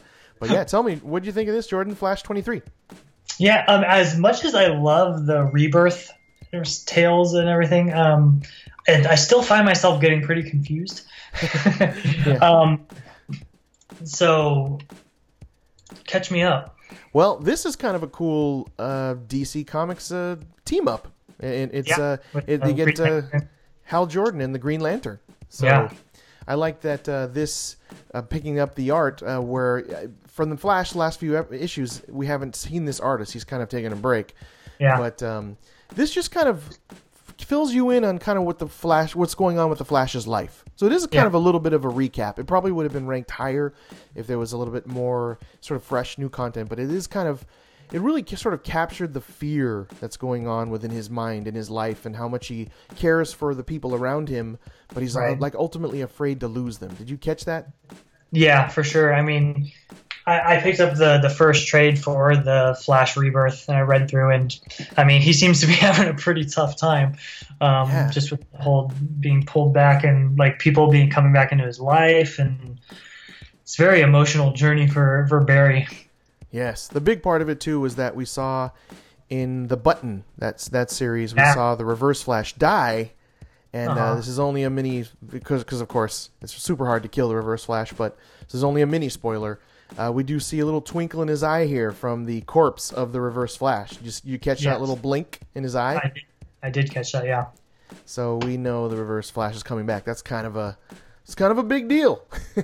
Mm-hmm. Mm-hmm. You got a really cool. Um, don't want to spoil it, but uh, there's one point where they're where they're fighting, and there's a certain a certain um, overwhelming swarm that happens. And when I read it, I was like, "Oh, that's so cool!" yes. Yeah. multi multiplex, uh, the Yeah. one we've seen before. But yeah, wait, a- that was a, a really kind of impending doom, very sort of claustrophobic scene, right? Uh huh. Yeah. Really cool. And and uh, the Flash's line after after he sees it is really is really it fits. Oh, it's yeah. like, yeah. That's right. Well said. That is a good. It's a good line. We don't we don't spoil it for you, but it's a good team up. I thought they paired really well, like the Flash and Green Lantern. Oh yeah. I mean, uh, I think throughout a lot of DC comics, the Flash and the Green Lantern usually get along, and they usually have a pretty good play off of each other. So anytime that they're they're together, it usually works out in their favor. Yeah, some glorious uh, two-page splash, right? With just the two of them just Yeah. running right towards you, and it's uh, just that danger. Yeah, that yellow and green splash of sort of lightning and color. It just was it was glorious. Uh, It just Yeah. made me happy. yeah, sure. Yeah, and it does seem like we're going to see more of this character multiplex. So I think it's just kind of the introduction as to where this is going. So uh, Yeah. check out the Flash; it's been super good. And if and if this artist uh, is uh, when he's on it, I'm buying it. Period. Story because he's uh, that good. Again, it's Carmine Di Giandomenico. My goodness. I'm so sorry. But Joshua Williams, of course, writing, who I love his stuff on the Birthright series that he, he's doing as well. So Right. glorious, glorious, glorious. So get the Flash. You cannot go wrong. It's fun. And uh, again, DC team up, right? Green Lantern. Yeah, I love it when they do that stuff. All right. So coming in at number seven. Tell us what's number seven. This one is Cable. Number one, right? Number one. Yep. The only number one that made it to the countdown this week. What'd you think of this? Um, you know, I'm not a big Cable fan. Me neither. Is, is that wrong to say? no, I'm not really either, actually. and I, I'm yeah, I don't know. Like, what, what were your thoughts on it? I was uh, surprised. I, I was going to write this off, um, but there are a couple of reasons why I didn't. I love the, the cover and how they've they have Cable standing in the top left. That's very sort of golden age, right, or '60s Yeah, anyway. yeah, for sure. It's something that I definitely thought right away when I saw it. I was like, oh, this reminds me of like a cover I would see of Cable from the '90s. Right. And there's a little storytelling on the cover for where there's Parker Industries over his left shoulder and the building is destroyed. So Mm-hmm. Oh, really? That's Spider Man's world. I'm like, that's Parker Industries. What's going on there? So I actually, that caught my eye and I was like, well, then this must have something to do with time travel. And I know Cable's Yeah. kind of a kind of a, a time cop ultimately. so yeah, so really- it, definitely it, it opens up in a in a in a uh, Wild West town. So yes, and it has a little bit of that Liefeld esque cover. yeah, but they sort of simplified it, made him himself, and it's very hyper clear as well.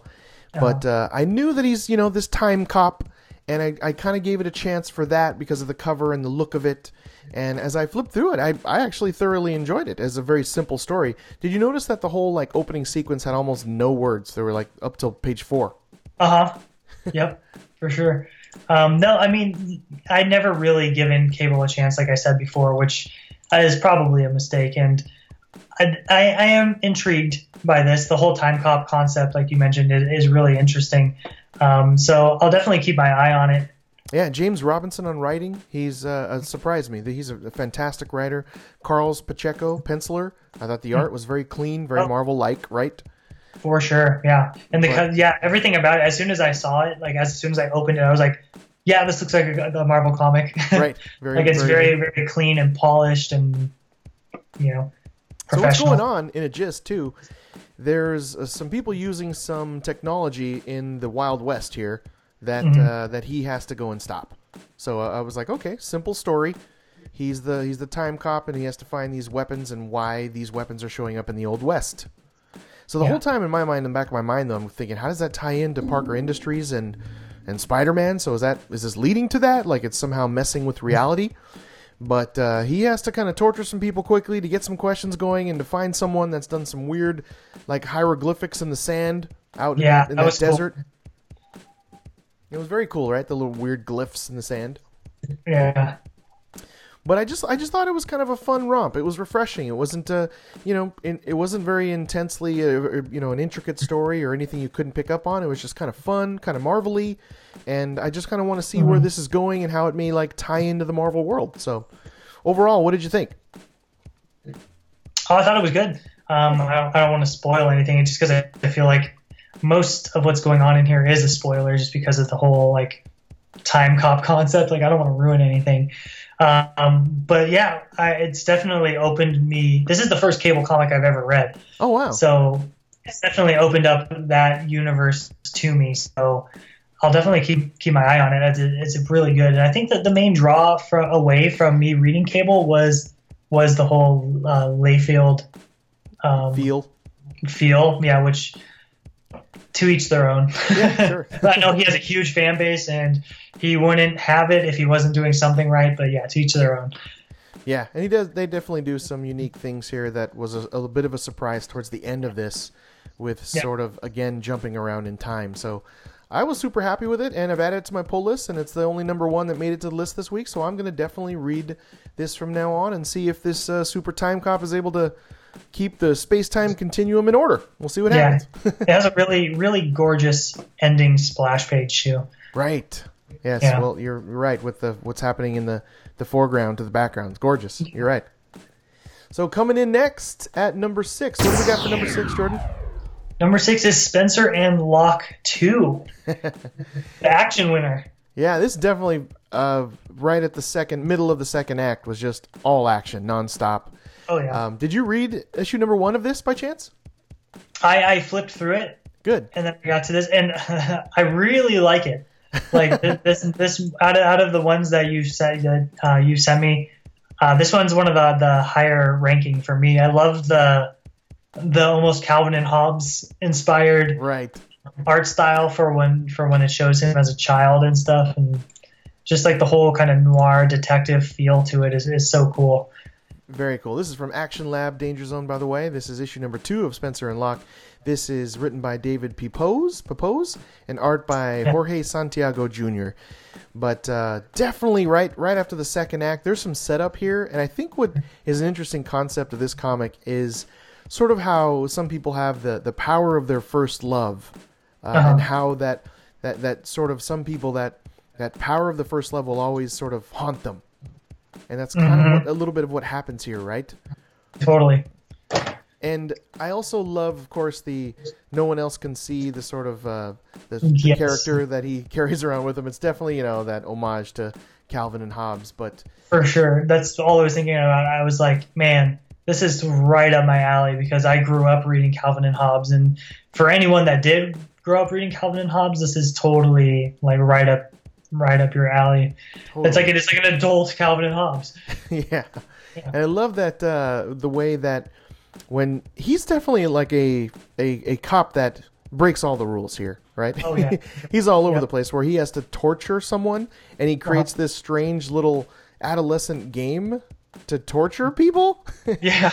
and his own little point system or whatever, and this little game that is designed, which is just so it kind of points out that he's a little bit nuts. Obviously, he's a grown man still walking around with a stuffed animal that Right. he talks to, but but he has to like sort of torture this guy to find more information about. It's an it's it's ultimately a very personal case that he's on here about uh, killing a, a woman that he was involved with at one point, like his ex girlfriend hmm and uh, so Yeah. it's very personal here but he like takes out this like like cricket mallet and, and is beating this guy with a cricket mallet. And I just thought this thing is all over the place. And if you love Calvin and Hobbes, uh, also, did you notice that the art style is very much in the vein of like Afterlife with Archie? Yeah, yeah, for sure. It has that uh, um, Francesco Francavilla kind of Yes. kind of color palette and like yeah, I think that's where I think that's probably where the noir feel comes from because that Francesco's art style is very noir. Right. Uh, if you've read any Black Beetle or anything, it's, it's basically all it is, and which is a great series. If anyone hasn't read Black Beetle, you should pick that up. yes, pick that up. But yeah, no, I to- I totally got that. What you're talking about. Yeah, it has that feel to it, that noir. Dark, everything's kind of in a sh- shades of purple, and Mhm. it just has that that that Francavilla look to it. It's it's Yeah. it's gorgeous. But they're hot on the trail of this of this group of people that have ultimately now kidnapped the woman that's that was killed. So it's like a dual story thing he's got going on here with finding the murderer and also finding uh, this this woman's daughter, his ex girlfriend's daughter. Yeah. So and man, right off the middle of the of the second act, it's just it's a chase scene that's just Oh yeah, action packed, right? Yep. It's it's so great. I, I love the um, when things start to pick up um, when his when Spencer like disappears as like Oh yeah, come in like that's really interesting how this one person seems to have an effect on on him like yeah, kind that's of true. disappearing for a little bit there and then he comes back when when they're not around I, I'm interested to see what that has to do with that character and how that plays into the story, why that has that effect on him. Um, but yeah, it, like halfway through the comic, it just picks up right away, and it's just like very, very well done. But yeah, good good point there. And another way that she has a strange power over him, right? Yeah, yeah, And that's like his first love or crush or something, and that imaginary friend that he has, uh, the you know Locke just vanishes. You're right. Right. That's a another sort of strange power she has. I do want to see more of that and why that's there. I hope we get Yeah. to see that, but we might not because uh, the, the the whole action part of it after that is insane. yeah. But uh, I'm really enjoying this, and I know it's a limited series too. I think they're only doing five, so oh wow. And who knows where this could go. But uh, I, I'm I'm just enjoying this from beginning to end. It's it's not super dialogue. I read this really fast. Like for some reason, it's paced Oh. very well, Me too. Yeah. and it just went real real quick. hmm But that is our number six pick. So coming in at number five is from Dark Horse Comics. This is Aliens Dead Orbit from James Yes. Stokoe, issue number two. And Jo- Stokoe did everything on this. Talk about his art. What did you think of the art on this?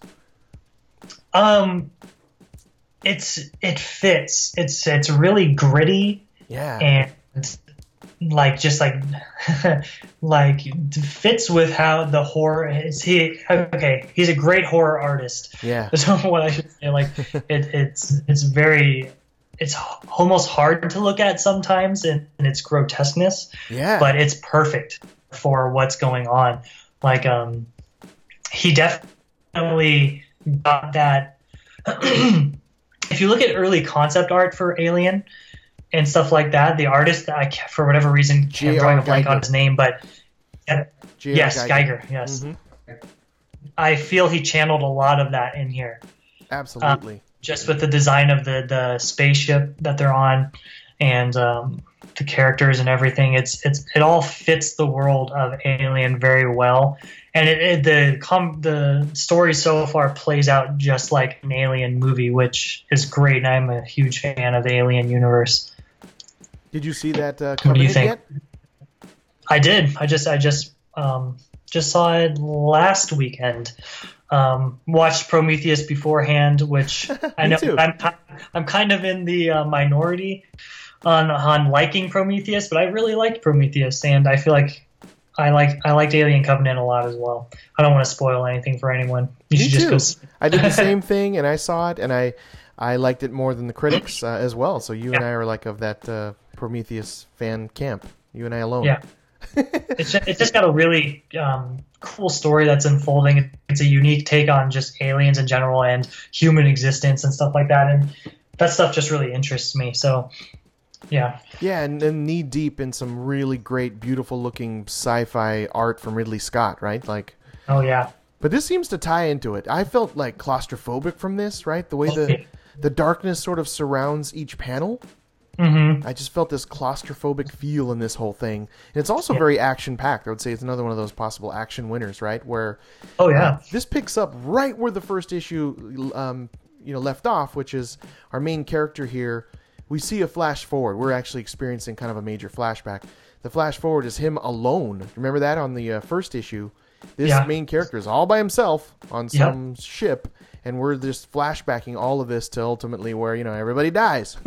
Yep. so, and how I mean- the alien presence is there. Yeah, this the, this issue opens up on a particularly very pretty page where it's you get the shot of the planet in the background with Yeah. the with the ship in front of it, and it's just this big, beautiful, clean shot, and just establishes the the like loneliness Yeah, that goes into the to the to the next couple of panels of him running running through the through the claustrophobic dark halls. It's it's really well done. Yeah, all the black surrounding all the panels, and even that like it looked like a cat's eye. This planet Yeah. full of clouds, and it it's just all that surrounding black that just gives you this feeling of claustrophobia here and tension, right? Yeah. You Absolutely. definitely feel the tension in this, and I, I thought, man, and we've seen the alien bursting out of the chest a million times, right? We've seen Yes. it, we saw it in the newest movie. right? Oh, but sorry, sorry if that spoiled anything for you guys. yeah, oh, you, you're gonna see it. But this felt Yeah. fresh to me, and in a color palette that was a little different. When you Uh-huh. see this, right? It was like orange, you know, mostly. Yeah. Yeah, the the way that the that the people are almost being infected and turning, it's different from the alien universe. Um, and I wonder if it's just like they're setting up a different type of alien, or if it's just this art style the person chose to go with. But the way that they're turning is a is a lot more gruesome Yeah, than movies. It's it's it's a, a couple of times I was reading it. I, I was reading the pages and I looked. I had to look away for a second I'm like. Ooh, this is really like uh, hard to look at, and that that's a testament to to the artists. Um, excellent. style. Yeah. And also, I think I think maybe I, I turned away a little as well is because of the people they're coming out of. Right, they've been uh, burned in one Yeah. of those uh, those those chambers that they sleep in, and uh, and they Yeah. were just kind of had no skin, and you know they were Yeah, already in all this massive pain. Yeah. And I thought, man, that was Ugh. added to the grotesqueness, right? Because it's just this skinless Yeah. body and then the chest burster. But yeah, I just thought it, it had a fresh, unique feel. Because yes, we've seen it a million times, but uh, you're right. The grotesque and, and the level of, of art detail is just phenomenal and that claustrophobic feel. So uh, this and Aliens Defiance, you should go back and read that. If you haven't read Aliens Defiance, I'm telling you and listeners, go read Aliens Defiance. That's been phenomenal as well. It's like these two titles of Aliens have really hit it off. This reminds me of like Frank Quitely's art. James Stokoe, Oh yeah, I can see that. wouldn't you see that? In the dark, Yeah, yeah, I, right? I can totally see that. Yeah, Or a Geof Darrow, you know, but very much just in the dark. It's just, uh, yeah. but yeah, It is a very low lit uh, comic book. yeah.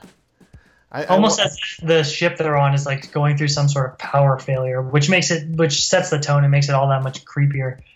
Yeah, but then what are they going to do? They've got aliens running wild. There's one fully formed. There's a couple of chest bursters here. Where's this going to go? I, I can't wait. I know this is a limited series. I think it's only five, so uh, I gotta Yeah. know where this goes. Next one I'm going to read of this. I'm going to kind of read it in the dark with just one light on. You know? Oh, hey, set the mood. Yes, try that. Yeah, sure. So coming in at number four was almost your art winner, yes. but I talked you out of it. was Yeah. uh, I mean, Greg, what was that? Greg Smallwood. I just, I have a soft spot. Yes. And I'm, I'm to butt you over here with us. But it's from Image Comics. It's from writer Brian K. Vaughan and artist Fiona Staples. Issue 43, which I can't believe we're on 43. It's a, Yeah. it's a good jumping on issue, though, isn't it? Yeah, this one almost acts as a catch up to the to the story thus far, which I, I feel like after a certain point it's kind of required after something goes on for a while. I agree. So if there's if you don't feel like going back and reading 43 issues of Saga, which you totally should, Yeah. because Saga is one of my favorite comic books ever. Um, you can jump on here. It, it'll give you some backstory, so you're not completely lost as to what's going on. Um, and smart because they, they sold this for 25 cents. This is the 25 yeah, cent which issue. all the more reason. Yeah, I mean, you definitely get your money's worth for a quarter. I even bought Yeah. this for my sister. Hi, Carrie. I, I just gave it to her, and I'm like, "This is a good jumping on point. Just trust me. Just just read this." She's like, "What is it about?" I'm like, "I'm not telling you. Just just trust me and read it." this is just like I'm dropping off a little bit of like crack here for you, just a little bit of heroin, and I'm leaving it for you. so I hope she really likes it. Hi, Carrie. But I love that you're right. Uh, that Hazel, uh, the daughter, just kind of gives us this recap of everything that's happened in 43 issues. Yep. And Yeah. and then we're on abortion town. We're in abortion town. yeah, that's hilarious. I was like, oh, this is gonna be a hot topic for I'm sure some and it's people. a and it's a weird owl alien with a nightgown on and pink boots. Yeah. it's just- That's one thing I can say about Fiona Staples is other than she is a fantastic artist is she seems to have an unlimited imagination. Yeah. Like all the creatures she creates are always equally awesome and strange and unique. And she's just, I mean, awesome. right. And this is just out there. I thought, wow, it's a it's a western setting. There's a Yeah. sign saying "Welcome to Abortion Town" and this weird owl owl sheriff with a nightgown and pink boots on. It's just Yeah. it's so far out there sci-fi like you can never imagine. And they're writing these uh, the fruit stripe uh, rainbow zebras, and uh, and they're in western motif, which is just strange. That just changed, right? They- Yep. I wonder if Brian the K. Vaughan, the writer, was just like, you know, I just love Western stuff, and there's not enough of that. Let's just let's just put them in Western outfits, you know, like, put him in cowboy hats. but um, she is, fresh. yeah, fresh and new and different, and color palette here, right? I mean, gorgeous, all over the place with different colors, uh, and. I just loved that they threw it in a Western motif, and yet she is actually trying to find. This is a semi-spoilerish thing here that happens in 42. She's very far off pregnant, but lost the baby. Yes, which was heartbreaking. Yeah, I was like nuts that they went there with this. I mean, Yeah. she's like eight months along, and if you read issue 42, you'll see what happened as to why she lost the baby. It makes complete sense. But man, heartbreaking there, and she's trying to deal with this, and they uh, can't help her because she's so late term, but. They send her to like the, they recommend her to like the worst backwoods kind of, you know, you, you imagine your mind just a horror scene that's Yeah. going to cut her open and you know take out her her baby that that passed away. I mean, heavy Some- stuff. Yeah, yeah. Which I mean, Brian K. Vaughan has never shied away from heavy things. As if you've read um, Y the Last Man, you'll know. But Yeah, and if you haven't, you definitely should read Y the Last Man. It's an amazing piece of literature. yeah, Fantastic, right? But Yeah. then we get that awesome recap, which takes us, which is great. You know, I read that in about two seconds because I've read every single floppy of this, so I'm like, okay, that's Yeah. great. Thanks, Hazel, brought us up to speed.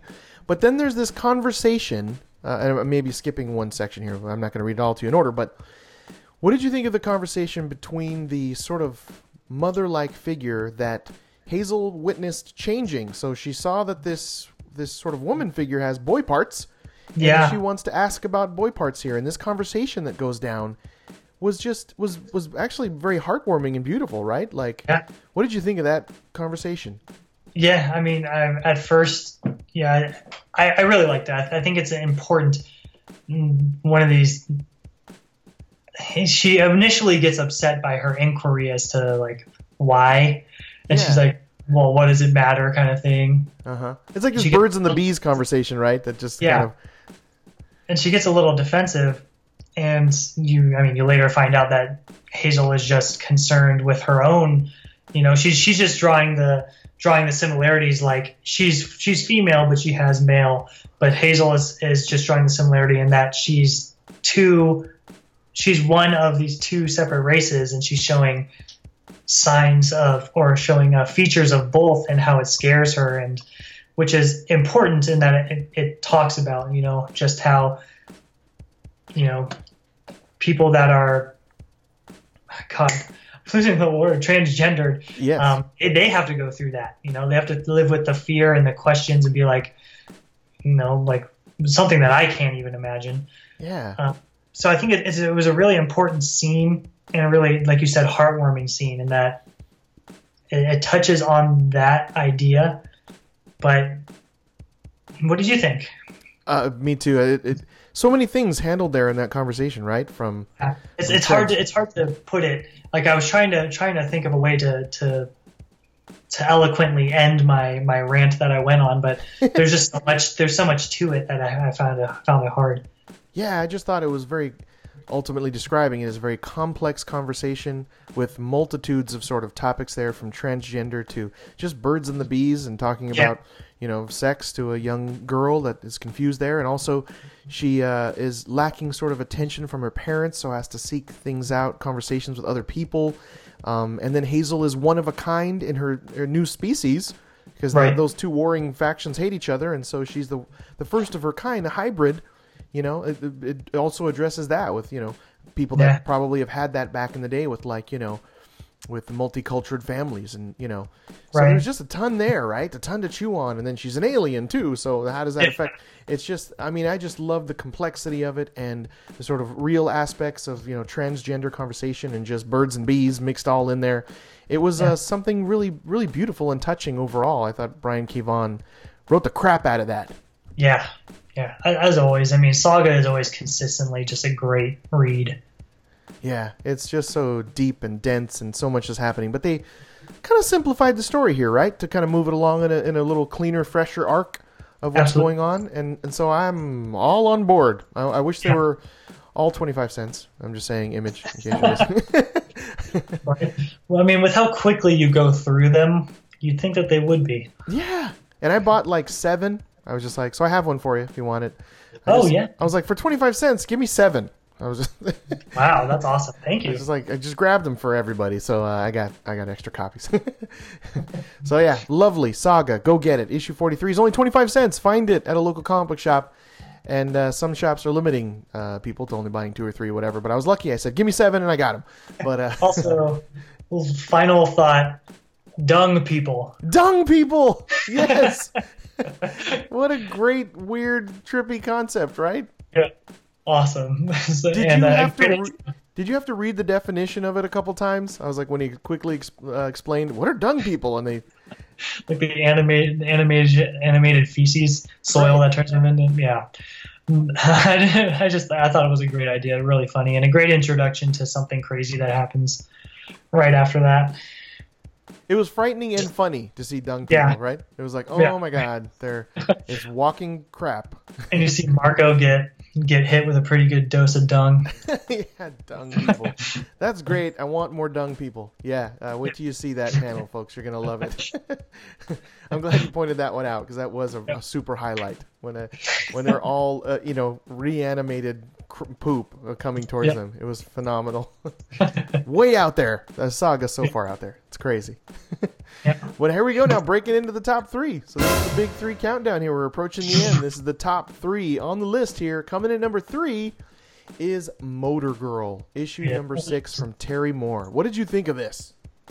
Um, this is my first time reading motor girl you uh, introduced introduced it to me and i, I really really liked it um, it's full of humor and i love i love it when comics just do the black and white Um, Me some too. sometimes it's refreshing. It's just like so simple.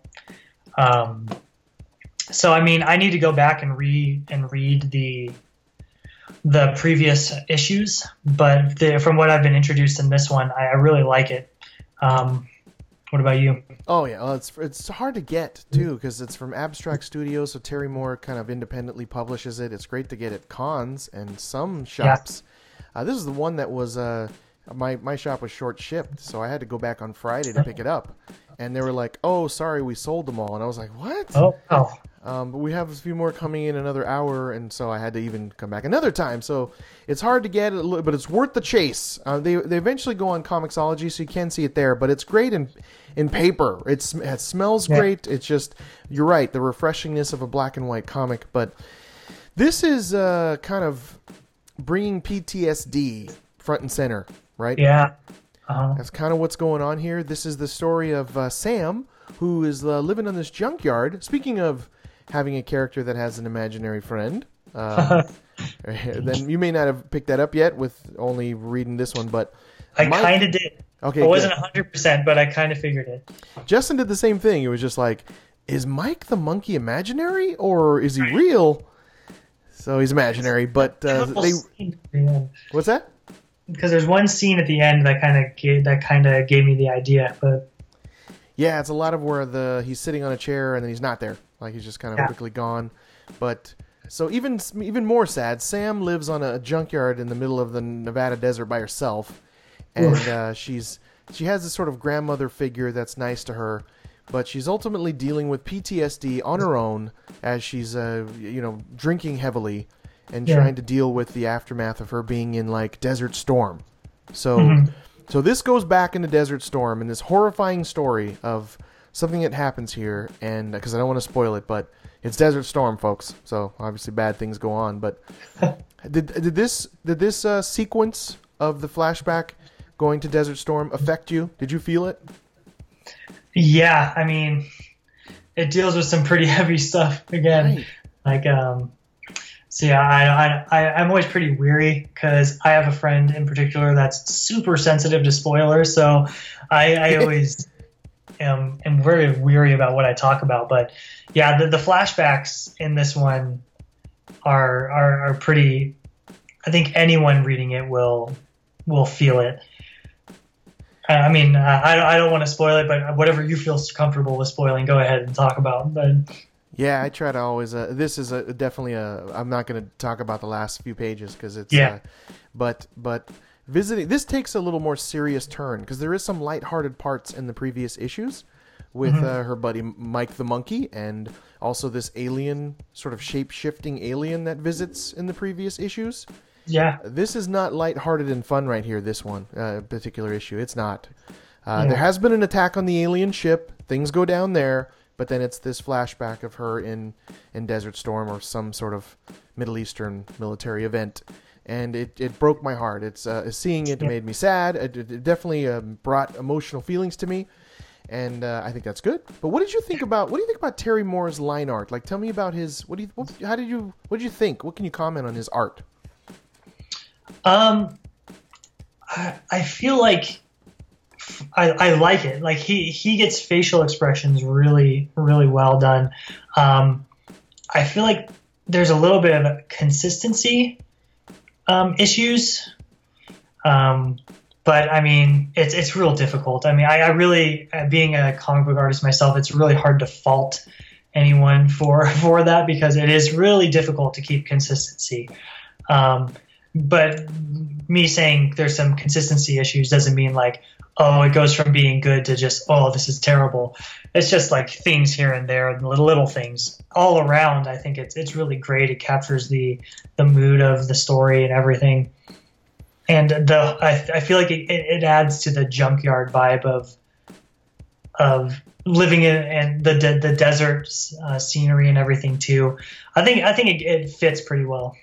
Well said. Yeah, I agree. And uh, I just think uh, when he shows people like crying, like there's, it just feels Yeah. real, right? Uh-huh. Oh, especially at the, in the last couple pages of of this most recent issue. Yeah, definitely. Which we're not going to go into, but uh, Yeah. pick up Motor Girl if you can get it. Get it on paper, preferably. This is issue number six, and he's usually a very long, sto- long form storyteller here. So he doesn't do things like ten issues and out. For the most part, he does you know like fifty and thirty and long stuff like you know Strangers in Paradise. went on for a couple of decades. But I really hope this continues on. I want to see where Sam is is going and developing, and there is a, an alien presence here. How's that going to affect? Are they they're trying to ultimately get Sam off of this junkyard so they can buy the whole area and set up like an area 52 or something. but I gotta see where this goes. It's uh, it's great uh, pace, great storytelling, and like I said, this is really PTSD front and center. Um, and uh, it's very interesting, very unique, and uh, sad. And you got to read this. It's just it's just wonderful, beautiful. So what do we got at number two? Number two is Namwolf Two. Yes, this is from uh, another small publisher. This is Eric Powell's publishing house, Albatross Funny Books, best Yeah. publishing name in the world. And you said uh, you love these. Co- this is issue number two. So you said the covers, right? You saw them. Well, Yeah. Tell tell us what you saw and what you liked about it. Um, I don't know. It's just I really like imagery when there's like a silhouette with a picture on the inside, and it's just it being just like a basic background. I don't, I don't know what it is about it. It just really always stands out to me, and I just I just really like it. The color palette is also really cool. You and I love that as well.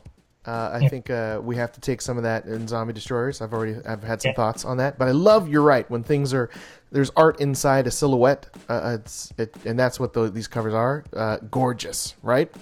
Yeah, and by the way, uh, my wife Alexia underscore Hudson underscore art said that she is totally down to uh, do some some cover art for Zombie Destroyers. Yes, fantastic. Yeah. So we'll be able to showcase her art in Zombie Destroyers as well. Yeah, Wonderful. That is great news. You hear that's a first here, folks. You're hearing it right now. an exclusive. An exclusive. Alexia underscore Hudson underscore art doing some alternate covers for Zombie Destroyers number one coming to you soon from Chris Yes. Latore and Jordan Hudson. Woo! but I adored this in one uh, in interesting aspect. I thought there were multitudes of spin-offs that can come from this comic. You know what I'm talking about? Yeah, So this yeah. is a I mean, werewolf. it's, it's like yeah. Oh, sorry. Yeah, it's like it's like a war war story mixed with a werewolf story mixed with a um, monster fighting monster story. like yes. it's a whole bunch of different things. I kind of see like universe building possibilities here. Like they could call it War Wolves, right? Yeah. and they Oh, could yeah. just have all of these because they flashback all of these ancestry were- werewolves for our main character and we could have a comic for each one of those right it's like every war ever created there is a wolf yeah.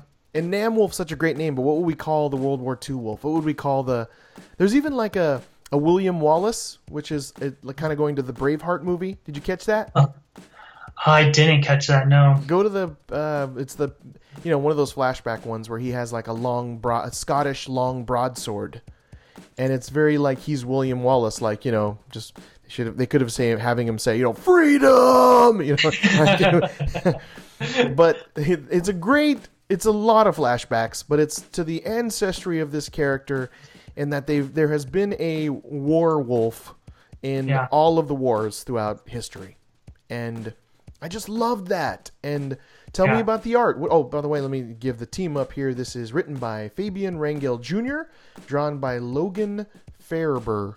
Farber? How would you say his last name? Oh. Farber? Fair? Uh, I, I'm terrible at these things. Fair, Fairber sounds right to me. Farber. All right. Yeah. But what did you think of his art style? Um, it it reminds me of like a European kind of um kind of art style, almost French. Uh, there's a couple of artists that I follow that are of like uh, Italian or or French descent that have a very similar art style to this. So it reminds me a lot of that, but it's it's got a really cool like um cartoony juxtaposition to like the violence going on on the page. So it's it's it's it, they almost balance each other out Yeah. so that they meld really well together. It's, it's re- I really like it. I'm enjoying the art style a lot. Isn't it interesting that the main character has that very long and pointy nose? So like, The elongated nose, yeah. so you always recognize him. You know what it reminds me of a little bit of Tintin. There you go. Yeah. Yeah, it's got Well a. Tintin-esque kind of uh, art style to it. I even get an Archie feel from this. I don't know why, but like a, it it just it's sort of the square jawed look of the characters, right? That has that kind Yeah. of Archie feel. But Yeah, you're right, and if the violence fits perfectly into sort of the Eric Powell wheelhouse, you know, from he does the uh, the Goon and he Uh-huh. does the the new one, uh, uh, not redneck, but it's hillbilly. That's right. so it's very much a cartoony feel with this over the top insane violence, and you're getting that here in Namwolf. But this is ultimately background into how his great great great great greats greats grandfathers, so on, etc., have all had a had the ability to be a werewolf and have been infused into every war, from the Civil War to, like I said, this uh, the Scottish versus the English War with the the William Wallace sort of aspect here, and Yeah. it's him coming to terms with being a werewolf in Vietnam, being Namwolf, and uh, I just thought it was typical. yeah, this for me growing up uh, as a kid born in the early 70s, this was kind of the war that was always the in the forefront of my mind. You know, this is the one that was, you know, I kind of lived through in a way, you know, uh, being Yeah. around people, knowing vets of Vietnam, etc., and hearing stories and loving the Rambo movies, etc. But this one for me was always in my mind, and so I was just kind of thirsting for something uh, related to this. And what better than a werewolves in Vietnam just crushing all of the enemies? Yeah, right. It's a really cool concept. Like like you said, that concept of just having like a werewolf that fights on your side for every war yeah. it's really cool. And there is a bad guy in this. Don't uh, we, we won't give up everything. But uh, what did you think of the bad guy here? Um, I, it's really cool. I mean, I, I I really don't know how to go in more in depth into it without without spoiling it, but it, it's just it made me smile. yeah, there you go. I mean, without giving up everything, uh, and it's tough to do, man. I've been, I mean, I know it's crazy, 110 issues, so there's, I'm always Yeah. dancing between that line of spoiling too much and Yeah. also trying to talk people into stuff. But um, Man Bat, I would say, is the closest uh, reference to this Yes. particular baddie, right? That's Did you say that? Yep, yep. But there's some two-page splashes here, uh, Namwolf versus Man Bat, if you will, that are just gloriously done, right? Yes, really, really well done. you just want to live in this space. But uh, I love that there is character development here with all the unique little names. And, uh, it, and like I said, this being the second issue, I felt this was better than the first issue, and it was primarily a lot of flashbacks, but a big payoff at the end that we can't tell you about, right? Yeah, absolutely. Holy moly! Just go get it. Just read it or get it on. Support your local comic book store. Another hard one to find. Indie publisher, like said, uh, Eric Powell's independent really publishing house. sucks, man. It's always the, like the really, really good ones that you want people to read are always the ones that people can't read. Yeah, or you just have to end up buying them uh, digital on comiXology, Yeah. which is okay. Yeah, it's okay. You have You that and I- thumb drive. You can share You with your friends. purists. Yeah. We like the, the paper on the on the thumb.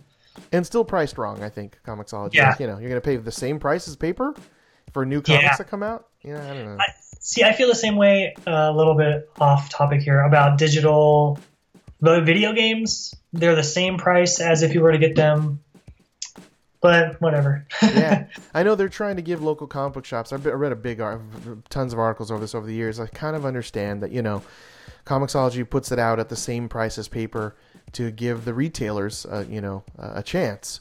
Yeah. You know, and the time goes on, the comiXology drops the price. If you ever notice that, but uh, there's I don't know, it's still better to read on paper. But anyway, get Namwolf. Uh, go to eBay, start the hunt, or go to your local comic book shops. Albatross Funny Books. I think you can even buy it from their site, from Eric Powell's site, which I believe is albatrossfunnybooks.com. Don't quote Oh, me on that, but I think you can buy it direct there as well and pay a very small shipping fee. But uh, so here we go now, breaking in and busting out the number one of all of them, the, the creme de la creme. They beat them all, in our opinion. It was the art winner and cover art winner with Moon Knight, issue number Yes. 14 from Marvel Comics. This is uh, beautiful, gorgeous, insane, delicious, amazing. Can't describe it well enough. Uh, artist Greg Smallwood, who's our art winner, cover art winner of the week, written by Jeff Lemire. Lemire. Do you say Lemire or Lemire? I say Lemire. It- what is correct though? I never- I never thought- I don't know. I never even thought to like that it would be pronounced another way. I think I flip around. Sometimes I say Lemire and Lemire. I kind of flip. I think I do both. Another another writing powerhouse in the comic book world.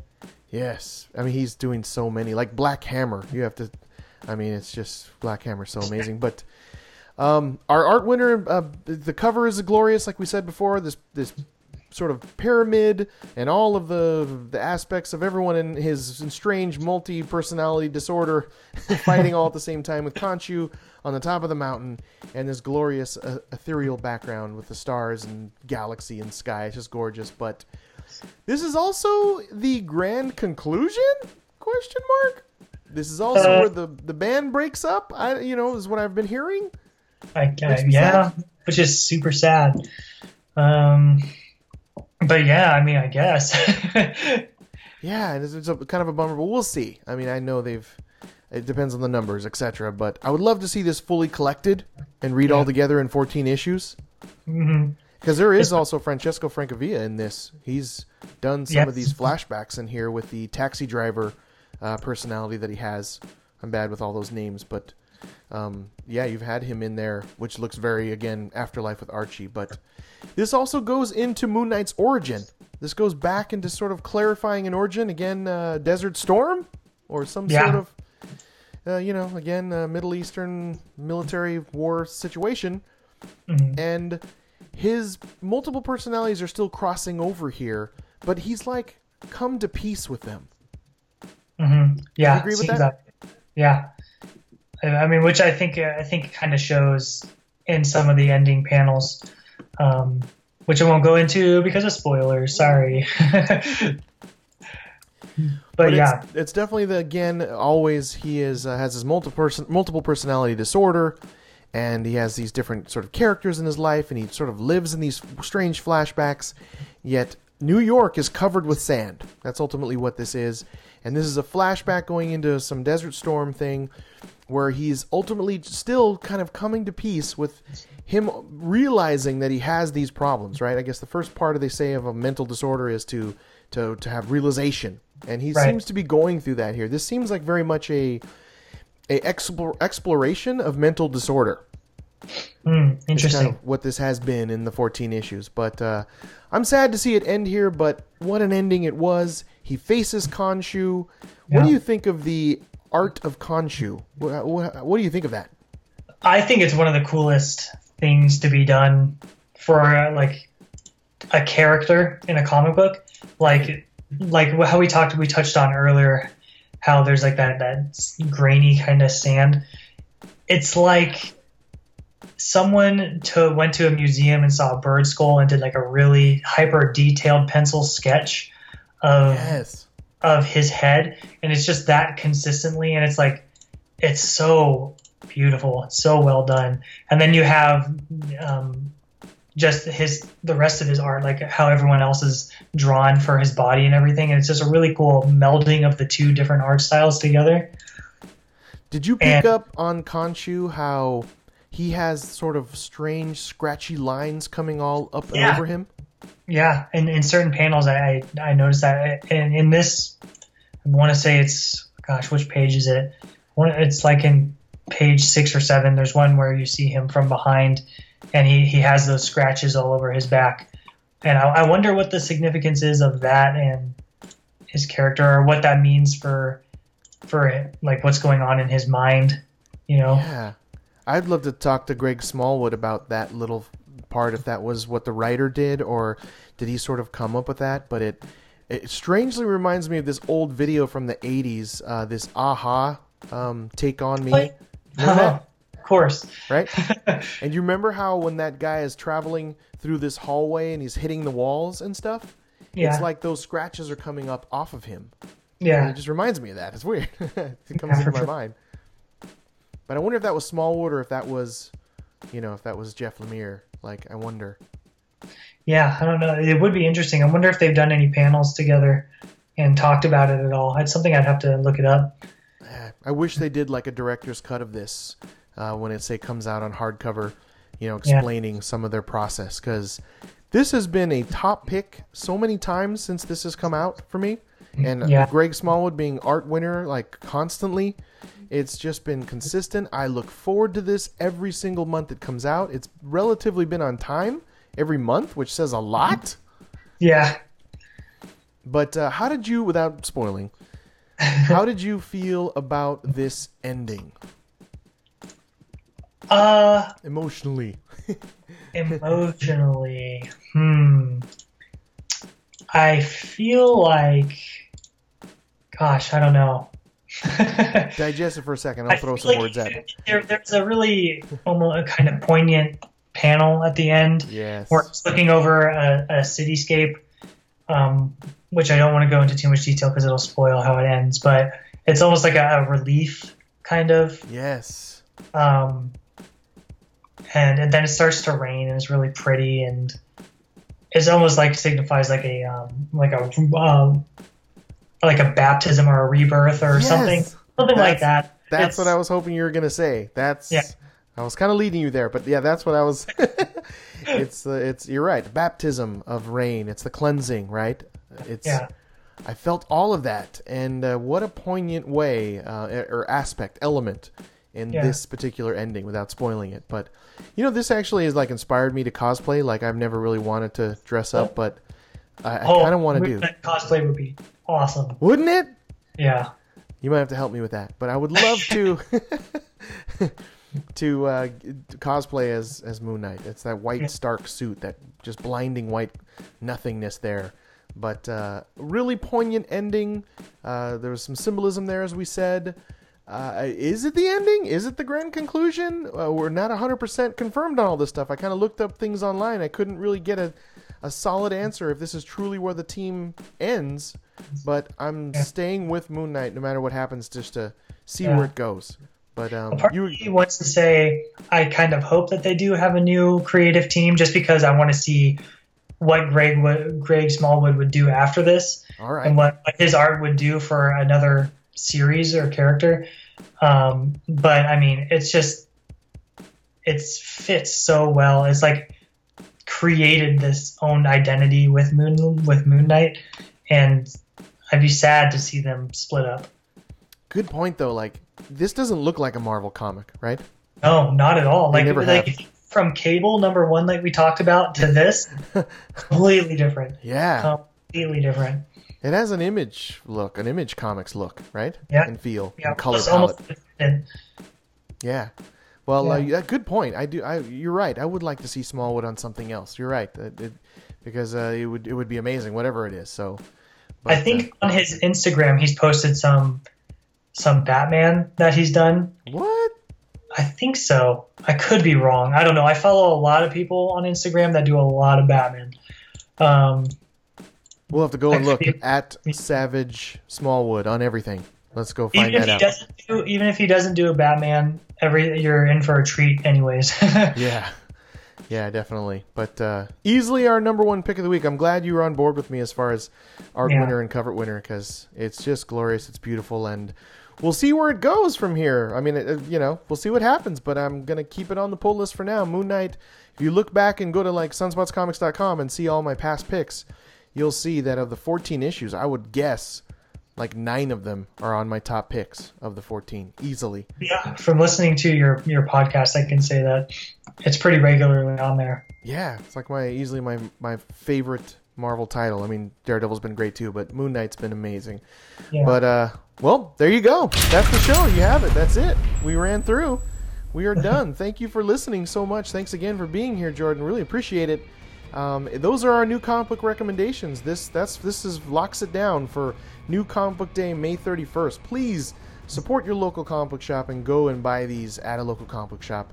Tell them that Jordan and Chris from Zombie Destroyers sent you. yes. And if you have any questions for any of us, uh, please, of course, send your comments to our email, chris at sunspotscomics.com. Find Jordan where? Where can they find you, Jordan? Uh, you can find me on Instagram at Jordan underscore Hudson underscore art. And if you write to us or you want a personal comic book recommendation or something, and we read your email on a future podcast, we will send you a small little comic book prize as a thank you from us just for writing in. And don't forget to sign up for our newsletter on sunspotscomics.com slash contact. And next week, 100 is issue number 110 of the podcast, where we'll be reading 17 new comics and five new number ones, so potentially, you know, 22 comics. And man, just to give you a little quick peek, and uh, hopefully you're with us, Jordan. I'd love to have you back. Think Yeah, like it. like Justin mentioned with the, the spotlight, I would that would definitely be a lot of fun. Love and that. this has been a lot of fun.